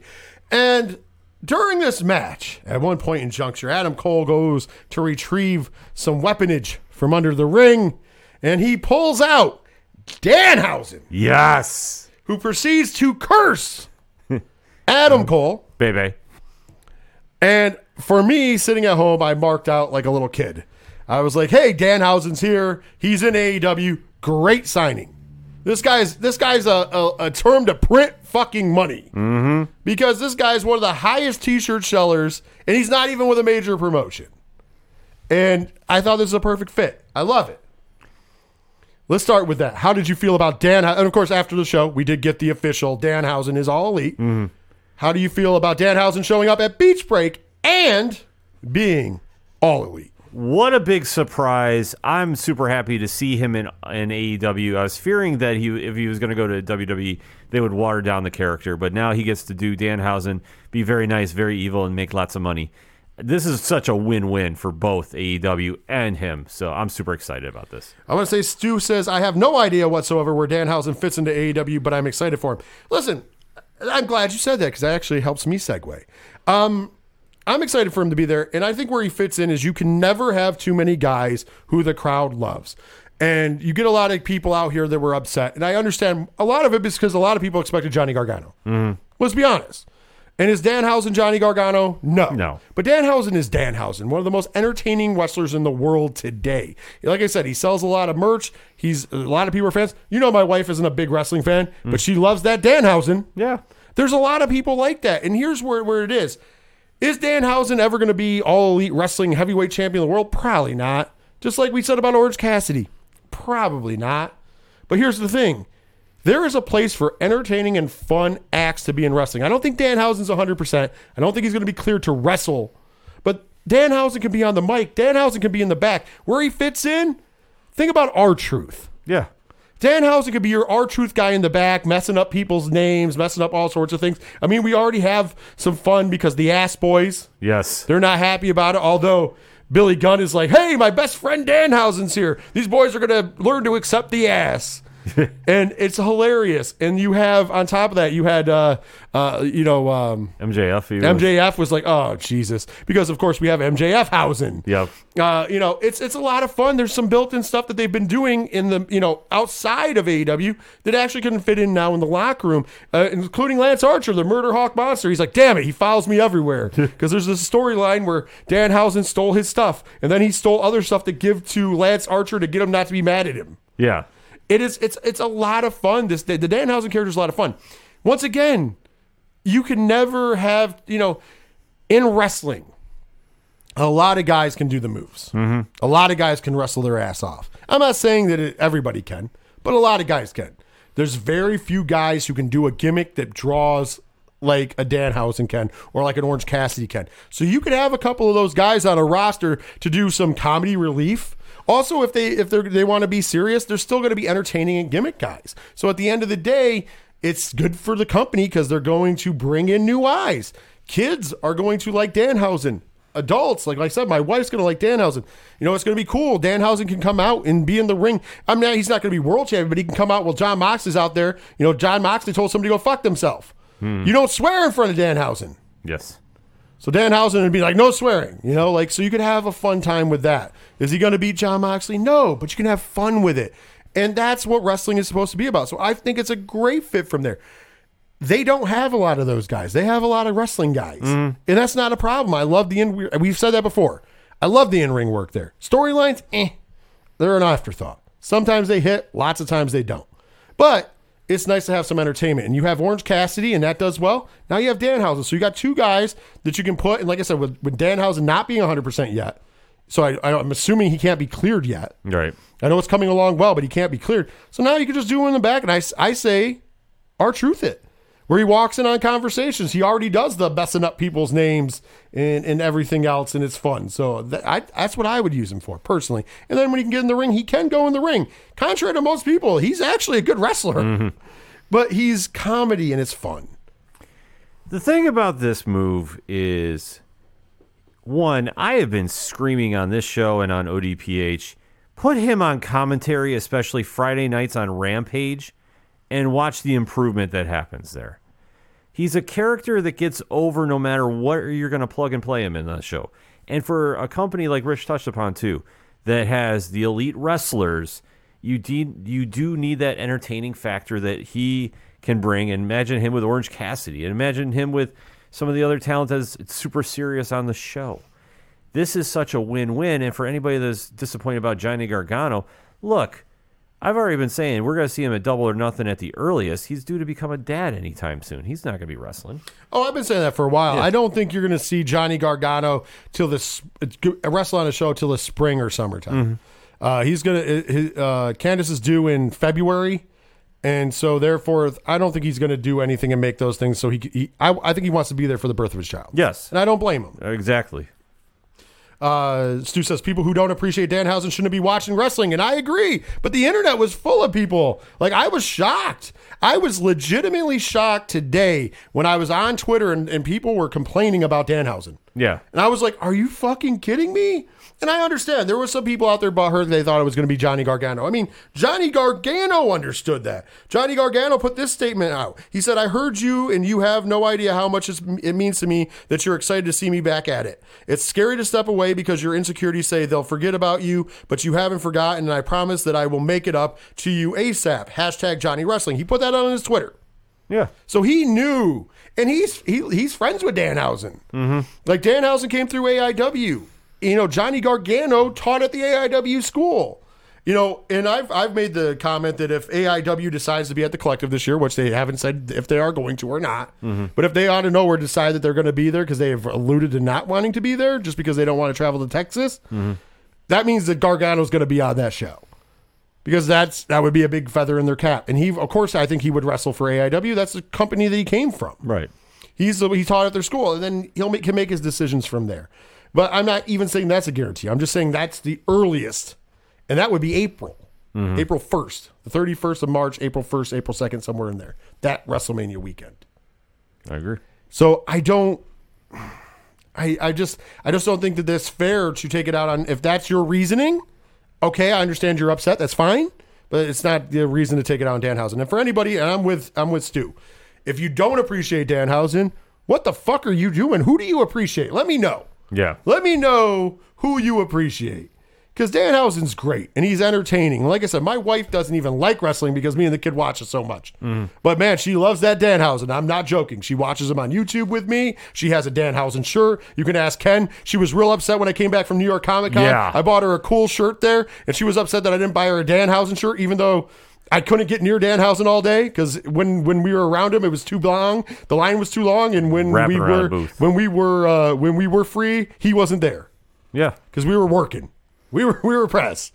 Couldn't just stay in and wait in line all day for Danhausen. Right. I had like a million things to do. But anyways, I ended up buying her a shirt then. So she got her. Besides, she wanted the shirt that I bought her from Pro Wrestling Tees, the the CM Punk looking one. With Yeah, the, the- the teeth Down the there. back it says "Very nice, very evil." That's the one she wanted. He didn't have that for sale at New York Comic Con. No. he had something different for sale because he has a million shirts. Once again, a reason why you sign the guy. He has a million shirts and they sell. Yeah. He was selling more shirts than guys who were signed. He makes money in his sleep. Bring him all the bring him all the sacks of money. Yes. Bring him the monies. I'm just saying, I, I, I just don't get why people were upset. But we have more to talk about from Dynamite. Of course, uh, we had a ladder match Oh my god. to find out the undisputed TNT champion. And I will say this very good match. Extremely good. By the way, this is the best match Cody Rhodes has had probably since he had that match with his brother Dustin. easily. Like honestly, and I'm not saying he's had like not. I'm not saying all the matches in between were bad. Don't get me wrong. No, but he had some good ones stands with. Brody, etc. But I really feel like this match is one of those standout matches, and a lot of it is due to Sammy Guevara and that crazy springboard onto the top of a ladder into a cutter. Yeah. Which holy shit, I lost my mind. One of the most insane moves I've ever seen in my life. Of course, at the end of the day, and new. Well, technically, he was interim as well. So, and undisputed, uh, you know, AEW TNT champion Sammy Guevara. It. I will. Uh, Stu says I, I don't want to miss this out. I never knew Sammy before AEW started, but he's the guy who has gone zero to sixty for me. Dude is a star. Yes, I agree. I like. I like Sammy Guevara quite a bit. He's a very talented wrestler. Whether you agree with people bitching about his personal life, which I don't care about. Let's be honest. I don't. I don't. It's not my. In, in between the ropes, the kid is producing. It's not my place to give a shit what's happening in his personal life, okay? Right. And if you're mad that he left his wife or girlfriend and is now with Tay Conti, whatever, you can make that bones with him. It's not my problem. Mm-hmm. But I thought he did a great job in this match. I am the only thing I'm, I'm going to be critical of, and it's not a bad thing, is I'm not understanding why we had him drop the title to Cody to just win it back, anyways. And I don't think this was the end game the whole time because they were supposed to run it back and then Cody was out. And that's why, uh, with COVID, and that's why we had the interim belt. So I just don't understand the, the concept behind that. The only reason I came up with is Cody still has not re-signed the company, and they wanted to get the belt off, but while negotiations are going on. That's the only thing that would make sense to me. That which is also kudos to the Rhodelander if true, because you took a shit ton of bumps, not being on contract.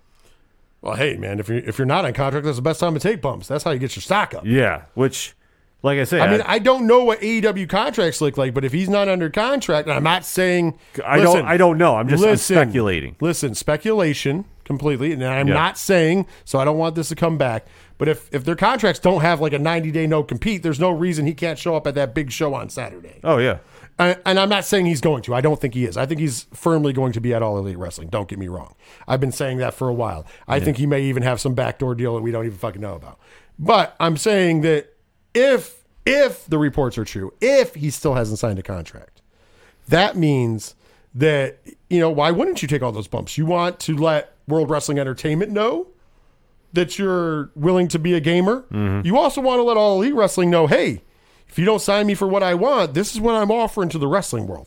And right now, the wrestling world is wide open. You have a lot of options. The independents are hot. Yeah. GCW is making money.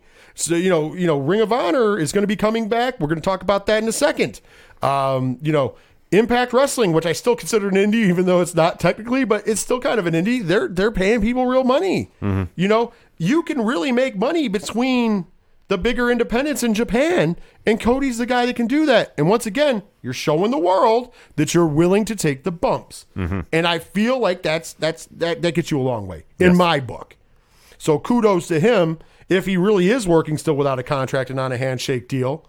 This is showing all parties involved how much you're worth. Yeah. In a great match like this, this is the best way to have your last match before you sign a new contract, whether it's with a different company or the same company, because you can go, hey, we went out there and tore shit up. The internet's talking about it. The world's talking about it. It's one of the hottest clips we've ever put out.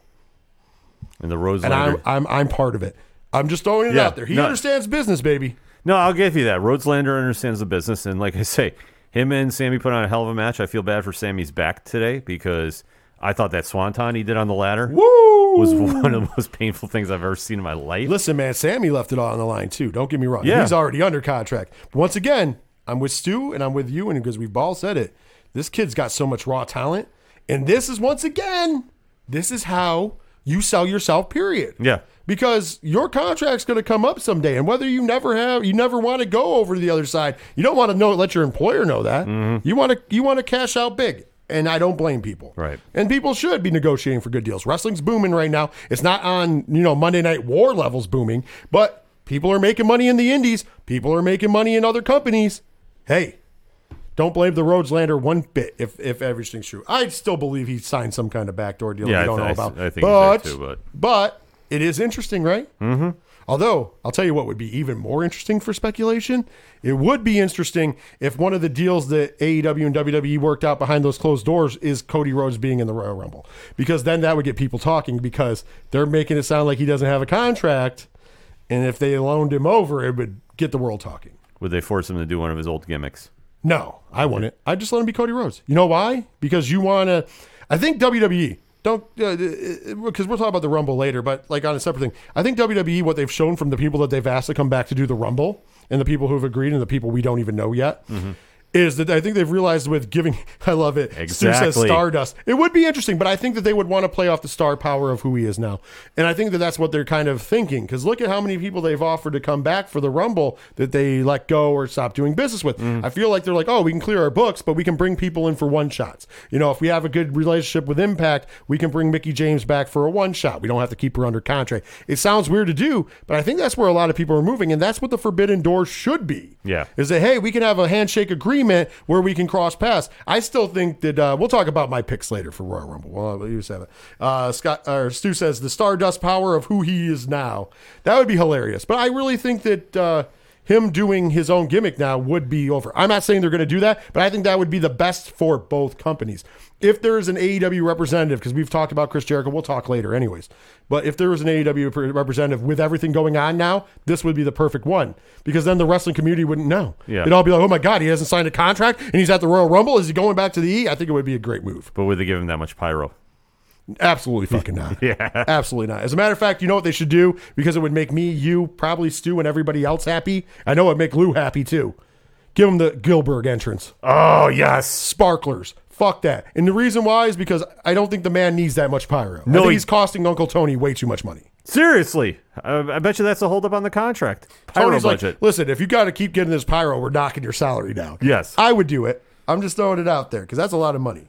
But let's keep talking about Cody Rhodes for a minute. It's not really about him so much. It's about people running with something that's not there. And I, I'm not going to give the shout out to the people because there's a couple people. I'm not. We know we don't play those games. I just want to set record straight here. Mm. So it's made the rounds now. This part of a promo that Cody Rhodes cut last week, not this past Wednesday, the Wednesday before yeah. and it was on Malachi Black bringing in Brody King. And the line that people are talking about, and we'll get to it, so I just want to read it because it is verbatim. It was it was one of the rent free lines, and I'm fine with it, believe it or not. Because he says, I know we're not in the business of renaming people Gunther McGillibuddy, but showing up in AEW and calling yourself Brody takes balls. And I want to point out it was a it was to advance. You know, he's been in an on again, off again feud with Malachi Black, which means he would that would by choice be going with Brody King. This is definitely that. The Gunther McGillibuddy thing I made me fucking laugh because I think mm-hmm. it's a great line. And if if you're obviously people know, Gunther was what they changed Walter's name to, which is stupid Yeah. and whatever. We're not going to jive into that right now. I think I'll add that in later. But the McGillibuddy thing is even funnier to me because remember Michael McGillicutty, who was the son of Curt Hennig, who then later became uh, Curtis, Curtis Axel. Axel. And they that's where it came from. And I thought that was just a great callback. But all he is saying here is what he was saying. Showing up in AEW and calling yourself Brody takes balls because of the history with Brodie Lee and the company who has championed Brodie Lee. So Brody King coming in, he's calling himself Brody, which is his name, and it's not to shit on him because I love Brody mm-hmm. King, and it has nothing to do with one or the other. It's just that this is a good, good promo by a face against the heel. And now people are running with it. And this is, I'm going to read verbatim and uh, what this person put. Said, I had to go back and listen to that Cody Rhodes promo twice. There's so much to unpack from it. No, there's not. No, there really wasn't. He's making, he took a shot at WWE with Gunther McGillibuddy. And then he turned around and said it takes balls to be called, call yourself Brody. Okay. He says, if you aren't catching on to what he's doing, you're being left in the dark. This may be one of the best heel characters in a long time. No, no, my guy. Cody Rhodes, the problem is, is even though he's being booed, says he doesn't want to be a fucking heel. And he's not being a heel here. He just literally took a shot at WWE like he normally does, which is fine. And I like this one. I thought it was fun. And in the same breath, told basically called Brody King out and said, Hey, hey man, you got some balls. It's a good way. I'm sure Cody Rhodes versus Brody King will happen in the near future. Just throwing it out oh, there. Oh, probably. I mean, that's the one thing about Cody now is he's become such a polarizing f- figure to pro wrestling fans that I know I kid and call him the Rhodelander and such, but he is now kind of ascended to this position where everything he does is now getting ran through with a microscope to try finding these deeper meanings instead of him just coming out there and just cutting a promo of still trying to be the face that he thinks he is in his mind. I mean, that's the way I took it. Like, I thought the Brody line was a little interesting, but then the more I'm sitting there thinking about it, I'm like, okay, well, I guess that makes some more sense. Because It is what it is. Yeah, because, but like I said, I had no problem with the Gunther line. You knew It was you- hila- by the way, it was hilarious. Oh yeah, but you knew somebody was going to say that. I'd There- be mad if you there was no chance anybody was going to let that slide on AEW. I, I loved it. I thought it was perfect. But anyways, yeah, I guess we're left in the dark though. We don't understand that he's doing he's he's playing 4D checkers. I guess I don't know. Everybody's thinking he's doing this like big master long term booking thing, and I just I don't see it. Like I think he's just coming out week to week and saying what's whatever's on his mind, and he's at that level where fans are just now either you're all in about this heel character or he's just him being Rhodelander. One more piece of AEW news before we jump over to the big Ring of Honor stuff and then close it up for this segment. Uh, and this is it's a little more actually two more pieces because I, I have a I have a tweet of the week also that I because I want to end on a happier note because this one's not so happy. Uh, so this past week, uh, Lio Rush put out on his uh, social medias on February 14, 2022, my contract will expire with AEW and I will become a free agent for all bookings, inquiries, so on and so forth. So Lio Rush is already gone. And it does kind of chime weird. And I'm going to give a shout out to Alfred uh, Konuwa. I hope I said his name right. I'm sorry, buddy, if I didn't. He's at This Is Nasty. He does a lot of great work uh, for Forbes in particular. Yes. He put out there. So Lio Rush signed a five month deal with AEW that expired weeks after he publicly called out Tony Khan on Twitter. Question mark. What interesting timing. Sounds like my racially charged takes on AEW are aging pretty, pretty well. Because uh, Alfred was the one who was leading the charge for Forbes, writing articles on, hey, these guys are saying one thing. He was the one with the small thing and ran with it. And Lio Rush, of course, did criticize. And I'm not saying that that's the case. I'm just saying where there's smoke, where there's fire. And I've also never seen a five month contract in my entire life. Yeah. It's very interesting, to say the least. I mean, kudos to Lio Rush because he's keeping his mouth shut and being nice about it, and he's he's reaping the benefits because he's getting booked on all sorts of shows. He's on the next Terminus show. He's on GCW shows uh, pretty uh, consecutively throughout the next few months in big time matches. You know, I know he's wrestling for uh, New Japan Strong, which they're gearing up and doing great things over there. If you're not watching, you should be. I mean, I, I just thought that it was kind of a strange where there's smoke, where there's fire. You know. Yeah, I agree with you. I mean, I, perception is reality, man. And like you say, if there's smoke, there seems like there's some fire. I'm just saying, do better. Yeah. I'm not going to fucking rank on it, but do better. And uh, it's sad to see Lio Rush go, but I'm also happy because I see all the shit he's booked on. So Oh yeah, congratulations, Lio he's going to tear it up on the Indies. so I wanted to leave AEW on a good note because I, I'm, I'm tired of being negative, and I think this is the greatest tweet of the week. This wins tweet of the week, bar none, and it is AEW related. Uh, this comes to you from at blue B L U underscore Rey Mysterio. So uh, fan, nice, cool name by the way. Uh, he says, and he has a picture of Fire Ant. Do you are you familiar with Fire Ant, Ken? Yes, I am. For those of you at home who might not be familiar with Fire Ant, Fire Ant was in the group called the Colony. It was made up of Fire Ant, Pink Ant, uh, Soldier Ant. There was many other ants over time, but they were in Chikara Wrestling. Now, I will give you the clue after, and I know you know. This guy's uh, tweet's so great because he writes Fire Ant got like all of his moves stolen from Orange Cassidy. And AEW is having a show today named Beach Break. And in parentheses, he writes the name of Fire Ant's finisher, main evented by Orange Cassidy. Two exclamation points. Fire Ant's influence is boundless. The best part of the story, if you guys don't know, is Orange Cassidy was Fire Ant. Yeah. I thought this was the best tweet. I love how he wrote it. I thought it was great. It's right up there with some of those great El Generico, Sami Zayn ones where El Generico retired to Tijuana in an orphanage. I, I thought this was great. Uh, Stu says, I Googled OC one day and read all about Fire Ant. That is some weird stuff. It, dude, Chikara, if you ever want to go down a rabbit hole, That's that's a dimension. if you ever Stu, we all we like comic books. I know you like comic books. I know every everybody here likes comic book movies and nerd stuff. Chikara is a wrestling comic book. That's how they book themselves. Uh, just throwing that out there. If you ever feel the urge, just go on YouTube and look up some Chikara. It's pretty interesting. I think it's also on independentwrestling.tv as well. Um, there's been a lot of the reason Chikara is no longer around is there's been a lot of controversies, including uh, uh, the brother of somebody I mentioned earlier when I said amazing. Yeah. Just want to throw that out there. Uh, but uh, he says, is Chikara better or worse than DDT? Um, I personally actually kind of find DDT humorful sometimes, so I'm going to say worse. However, they had a lot of great workers work in Chikara, like Eddie Kingston came through there. Uh, Chris Hero trained at their school, was the trainer of their school for a long time. Uh, Drew Gulak was through there. As a matter of fact, Drew was also one of the ants at one point in juncture.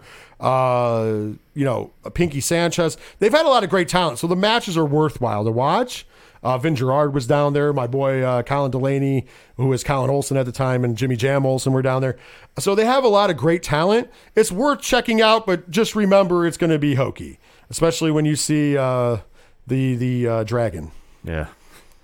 Uh, there's some hokey stuff there, but It's- it, it's it is in my in my humble opinion, DDT is not for everybody. And I'm not saying I like everything DDT does, but DDT still does some amazing stuff. Because I mean, I watched Kenny Omega and Kota Ibushi separately have a five star match with a broom and a blow up doll. So I mean, there is a place in my heart for DDT. Yeah, it's it's it's it's a one of a kind experience. when you say that. Chikara, there's not as big of a place, but I do respect a lot of the guys who wrestled there, and uh, it, it- there was some really good matches that happened there, but there was a lot of hokey shit. That's all I'm going to throw out there. So with that being said, though, let's switch them gears, Ken, because I know you have huge news just dropped about Ring of Honor and their return. Go ahead. Yeah, so uh, we got the press release from Ring of Honor, so shout out to them, and it is now official. Jonathan Gresham and Bandito are going to be facing off Friday, April 1st. Supercard of Honor, they are back. So for the undisputed ROH World title. So tickets, uh, according to the press release I have, is they went on sale for Honor Club this past week, and this coming Friday, the January 28th, they're on sale to the general public at uh, 11 a.m. Eastern Standard Time. Also, some more news from Ring of Honor is they have announced about the Hall of Fame that they have. So the establishment that they're going to be doing, uh, the, the Ring of Honor Hall of Fame, they're going to be starting to announce inductees this coming Monday, and according to the press release, they'll be going uh, subsequently from February 7th, 14th, and 21st. So definitely keep your eye on that for ROH social media. It's awesome to see that they're back. Gresham versus Bandito. Also, breaking news while we're on air, and I'm getting a release right now from uh, GCW. It is now announced and is official at Collective 2022. Gringo Loco's World on Lucha debuts at the Collective for the 2022 edition at Fair Park in Dallas. Uh, GCW presents Gringo Loco's The World on Lucha Friday, April 1st, 8 p.m. Eastern or Standard Time. I think it could be local time. I'll have to double check that because they always like to fuck that up because FITE is involved. so there you go. Uh, the World on Lucha. So I think we're going to get a bunch of the luchadors that we've seen uh, throughout time in GCW. That's going to be awesome, including probably Gran Metalik, Oh, who has now got the different name, but he is booked for I think five GCW shows so far. Yeah, that's awesome to see him in the GCW. So there you go. Actually, you got double breaking news because that came in. Well, you were reading that, so there you go. Yeah. Uh, with that being said, though, uh, my good friend Ken M, uh, who should we shout out this week for music? Who should Uh, we pick? yeah, do some shout. Do some shout at the robots. You know what? I'm glad you said that because it's easier for me to pull up shout at the robots because you know what? We'll just pull up the theme song for the Three Vendors podcast. Fail better because I already have it in my board. And of course, if you're watching on Twitch, you're going to see the information for the Three Vendors podcast. When we come back, it's time for the main event of the show, and we will be talking about WWE Royal Rumble, our speculation, our takes, our picks. Of course, that goes down this Saturday night. Yeah, that's right. Saturday, Saturday night. night. We'll talk about that more in a minute. But until then, we'll be right back from this break.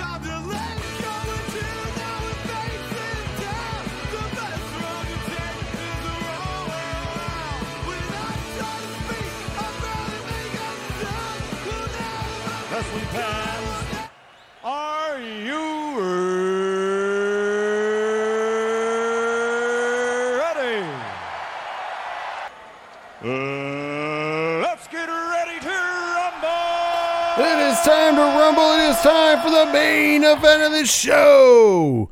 And this week we're talking about this weekend's upcoming, you know, uh, probably second or third largest pay per view event from World Wrestling Entertainment on any given year. Of course, that is the royalist of rumbles going down this upcoming Saturday. I want to make sure everybody knows Saturday, 29th of January, 8 p.m. Eastern Standard Time from the Dome at America Center in St. Louis, Missouri. Of course, that is where the St. Louis Rams used to play. Yes. So they're playing in a, a, a thing again. Uh, Stu says probably heading out soon, so I want to get my picks on the record. This year, no one on the current roster makes sense. Becky, Charlotte, Brock, and Roman have all beaten everyone, so I am deluding myself into thinking we get two surprise entrant winners: The Fiend and Ronda Rousey. Okay, Okay. very good, very good. Thank you for getting him in there, and thanks for tuning in, Stu. All right, um, let's start with uh, the regular matches before we go to the Rumble matches. How about that? Uh, first off, we have the mixed tag team match: Maryse and the Miz versus Beth Phoenix and Edge. Well, this one, I mean, they've been doing a solid build up for uh, with Edge and Miz, and now obviously Maryse and Beth Phoenix are involved. It seems like lately, though, Edge and Beth Phoenix have been getting the upper hand on them a little bit. So this one, I think, has got to go to the team Miz. I would like to see Team Miz win, just as I think that they uh, Miz needs a good push. Also, uh, as long as I get the Brood entrance, I don't really care. Yeah. Let's be honest. Next up, we got the WWE Raw Women's Title match. Your champion, the man Becky Lynch, going against Doudrop. Well, we have a filler program to tie it over Becky to get uh, the winner of the Women's Royal Rumble. So uh, nothing as Doudrop. I think Piper Niven's amazing, but I, this is just going to be a one and done program. I mean, I I think that uh, Becky will do a solid and really work Yeah. with with Doudrop. So I think this is going to be a very good match. But I'm with you; it's a filler match to get us to WrestleMania. But I do believe this will be a really good match because I think Becky's going to want to work with her. Yeah. uh, especially because you know they come from the UK. Little bond there. Next up, we have the the. uh, We'll go with that match last before the Rumble. Let's go with the WWE Universal Title match. Your your champion, the Tribal Chief, the head of the table, the Big Dog, Roman Reigns, defending against the Drip God, Seth Rollins.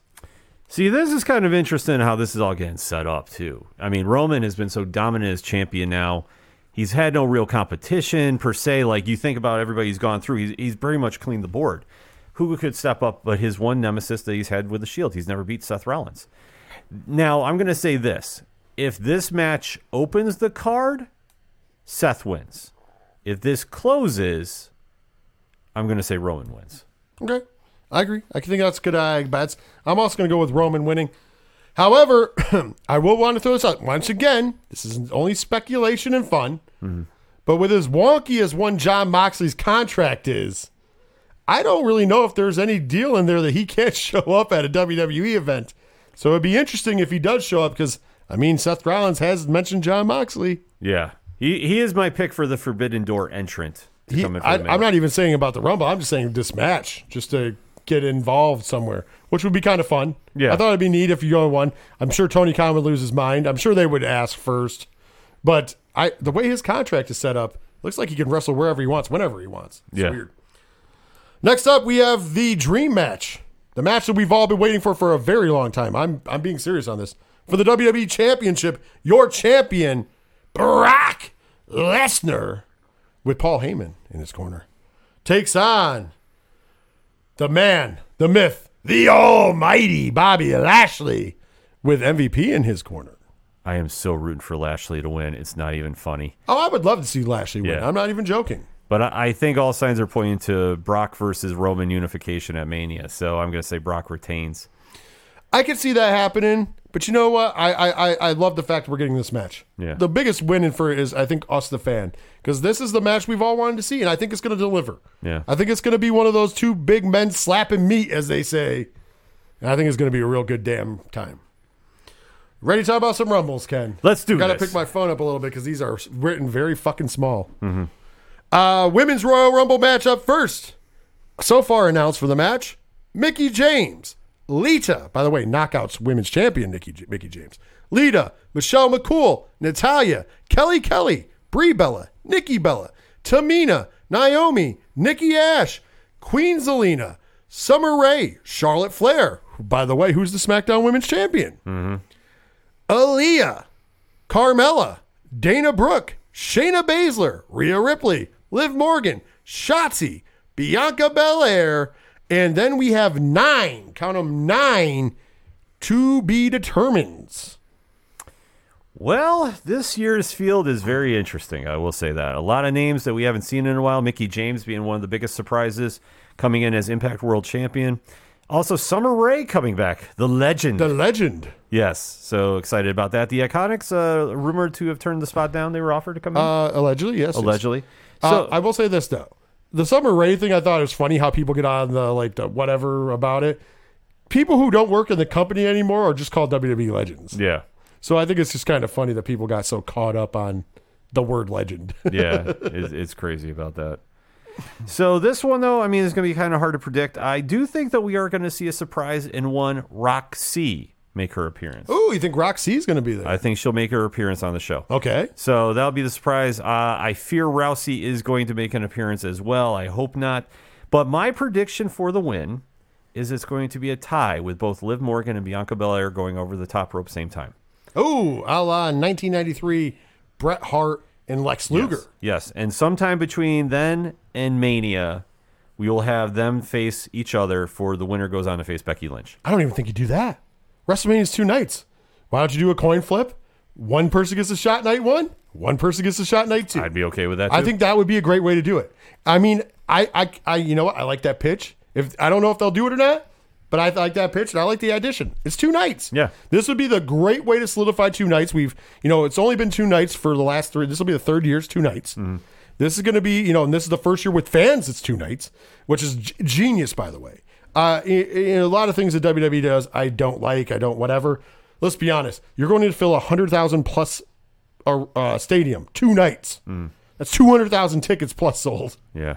Like, come on, guys, it's genius, and that's why it will forever be two days. And I've said that they like how it feels at two days instead of an eight-hour marathon, and they look at it like they get two gates.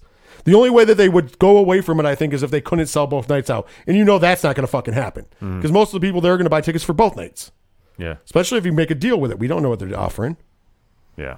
but I'm just throwing it out there. It, would make a lot of sense to And do the it. wrestling world shows up in full force. Actually, this gets more people into Mania possibly because the people who can only go to one night leaves tickets for the other people. And trust me, as a person that's been to a Mania, I know you've been to a Mm-hmm. Mania. All the extra fucking shows that go on, the indie shows and everything are packed. Yeah. The the really wrestling world shows out for WrestleMania weekend. Yeah. It's that big, so I don't think they'll have a problem filling a venue two times in a row. Uh, I like the Rock C guest. That's that's pretty awesome.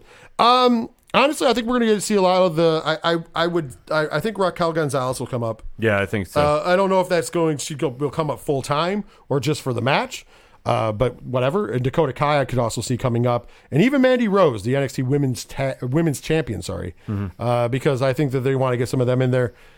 I'm with you, and I really have this feeling, especially because it's broke so late. I really think Rousey is going to be in this. And if she is in this, she wins yeah. hands down. They're not going for what we're talking about. One of the night's main events, whether it's night one or night two, will be Rousey versus uh, Becky for the belt, which is a good money draw.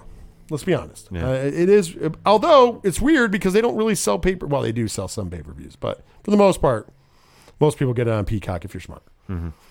Uh, so I can see that happening, but I would love what you pitched to happen. I would also love to see Bianca Belair win again. Uh, it may be the return of Asuka. Yeah. I think the Asuka's long overdue. Maybe Kairi Sane too. Yeah, maybe, maybe could be good stuff. Uh, however you look at it, I think they're set up pretty good for the women's rumble. Uh, Stu, like I said, he says Ronda Rousey. I think she, could, I think she could be in. Yeah. Ooh, I knocked my mic almost over. I think she could be in. I think she's in, but yeah, I, I just I don't know. If she's in, she's winning. I'm Yeah. sorry, and it sucks, but she's winning. Uh, okay, we got the men's rumble match ready. yep. Confirmed for the match, we have Rey Mysterio, AJ Styles, Randy Orton, Kevin Owens, Dolph Ziggler, Sheamus, Kofi Kingston, Big E, Happy Corbin, Angelo Dawkins, Chad Gable, Madcap Moss, Damian Priest. Uh, for some reason, this one has Damian Priest listed twice. Riddle, Montez Ford, Otis, Austin Theory, Omos, uh, Dominic Mysterio, Robert Roode, Sami Zayn, and of course, celebrity entrant Johnny Knoxville, just in time to plug the Jackass film, which comes out the following week. Obviously, that's why he's there. And then, uh, if I counted right, and also uh, give shout outs to Padawan Jake, because I know he counted the other day, I think there's eight to be determined. Right. I think we're going to get a big influx of NXT. Uh, I think Bron Breakker is a lock. Gunther is a lock. I think those are the two locks from NXT Yeah. for show. I would love to see Dragunov make the flight in from NXT UK. I don't know how that's going to work, but uh, I fear we're going to get Grayson Waller because reasons. Uh, and for Forbidden Door, I'm going to take a long shot. I know everybody says Moxley. I'm going to say Kenny Omega. That's a very long shot. I'm going to go with a long shot that I think is going possibly the best option Moose. Yeah, that's that would be. They've, they're doing business with Impact. Uh, Moose is there. I could also say his long shot because his wife is going to be in. Maybe Nick Aldis Yeah, because his wife's going to be there. You never know. Maybe he joins in NWA. They always play ball with WWE, so it's it could be weird. I would say those are my two Forbidden Door picks. Uh, I also think if there is an AEW guy, I'm really pretty sure it'd be Chris Jericho. yeah, Or that is a great place to do that Cody Rhodes bit I said earlier. I don't think that's going to happen. I just think that would be great booking from both companies. That would be a moment where you went, oh, these two companies have agreements and they're doing good things for each other. Mm-hmm. Because I think that's a good piece of business considering nobody knows. You could even do an NWO type type thing with the permission of WWE with that Cody Rhodes appearance. But I don't think that's going to happen. I really honestly think it's going to be Moose.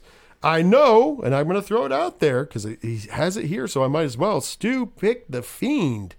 I've heard a lot of rumors, a lot of speculation. A lot of people think that that could be a, a thing. What I are mean- you thinking? I I just I think Bray's out of wrestling right now. Like I just I don't know. It would make sense if he wants to come back as the Fiend, but it seems like what they've been doing with Lexa Bliss on Raw, they're trying to get away from the characters. So would they force that again? I don't I don't know. What if he doesn't come back as the Fiend? He comes back as What regular if, Bray. I What if he comes back as Bray Wyatt? And even better, he doesn't come back as like cult leader Bray Wyatt. He just comes back as Bray Wyatt. Like, hey, all shit aside, I'm not doing a gimmick anymore. Like, really, like I here's the thing. I could see if they bring Bray Wyatt back and and Windham Rotunda comes out. And for all intents and purposes, he's Windham Rotunda. He's just like, fuck it. You know what? I did all this stuff, you know, genius shit, and it didn't get over. And he just cuts like like the first night back at the Rumble, he and cut this promo. Just let him come out as Bray Wyatt, regular Bray Wyatt, win the Rumble. Because that, that'd be a, a, a pick to win the Rumble because people would be all right with it. Yeah. When he comes out on Raw, be ultimate heel. Just say, listen, you people, just all any idea I gave you, you guys shit all. You blame the company, but you shit all over it, mm-hmm. and just be a just be a dickhead. Yeah. and just be him. Just be, but yeah, I mean, he's not a dickhead. He's a very nice person in real life. But you know, be be a heel and just be like, you know what? I only came back here to shove it down your throats. I'm not going to do any of this fucking spider walking. I ain't going to do any of this bullshit. Fucking holograms. I'm here to be a, the best damn wrestler that I am. I'm going to win the belt at WrestleMania, and I'm, I'm going to move on. I think that would be a good way to rate him if he's there. yeah. I think that would be a cool thing. It would be mixing the line. I also like your theory about if Roman Reigns loses, or Yeah. even if he wins, because that's another thing. Maybe he wins. We have Charlotte Flair, the SmackDown Women's Champion, in the Women's Royal Rumble. Yeah, you see, he, tell, he tells one of the Usos, sit out, I got this. And, and- Exactly. And there's in. That's what I think could happen too. You never know. You never know. It could happen to you. I mean, I, I don't really necessarily want him to win.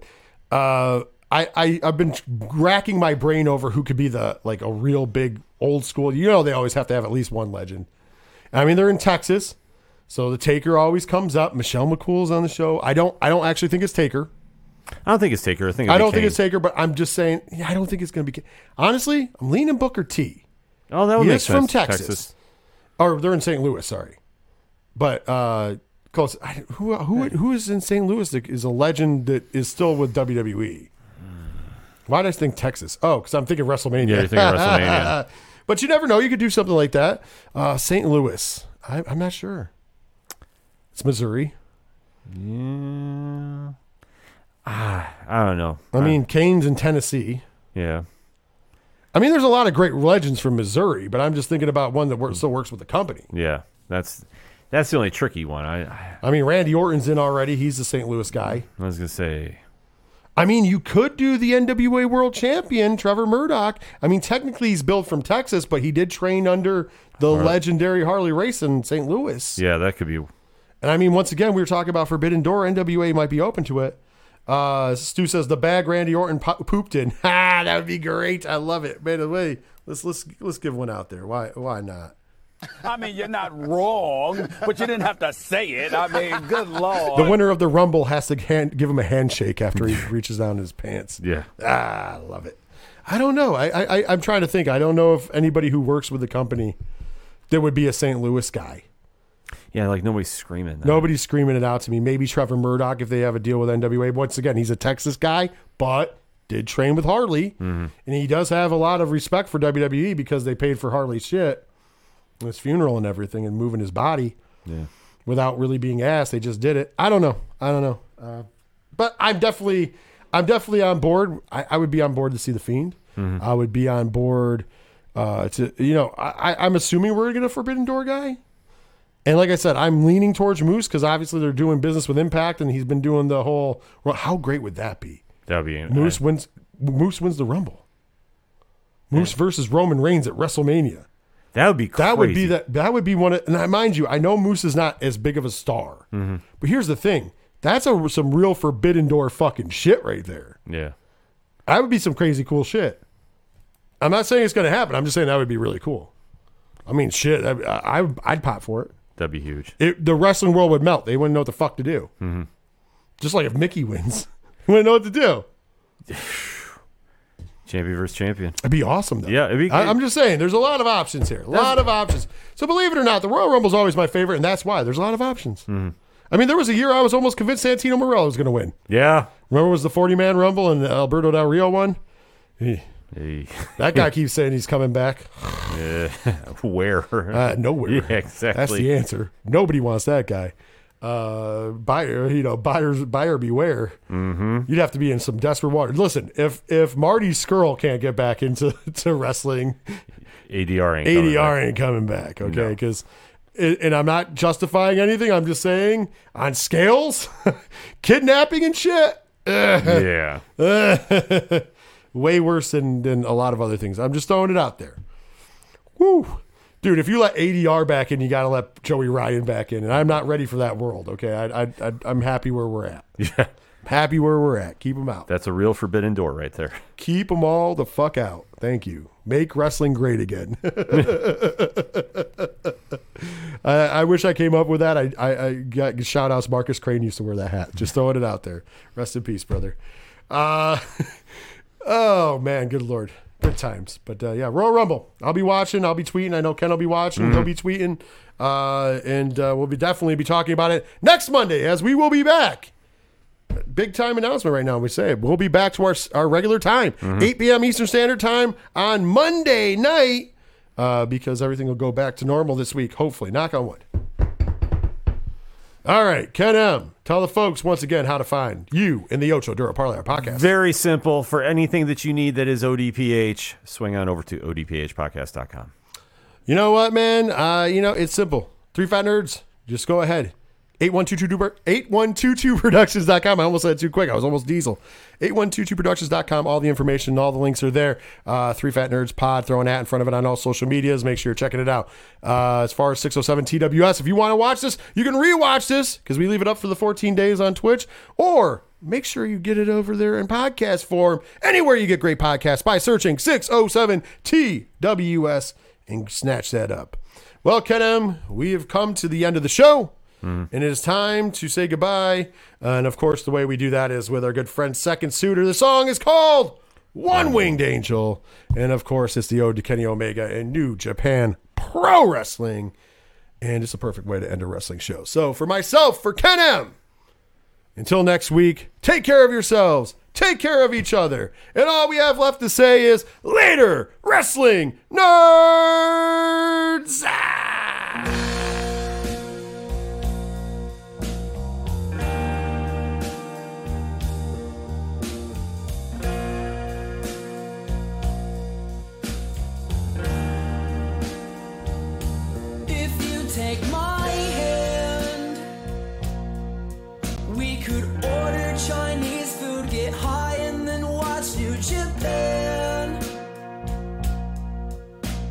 Trainmaker, my heart so damn hard I can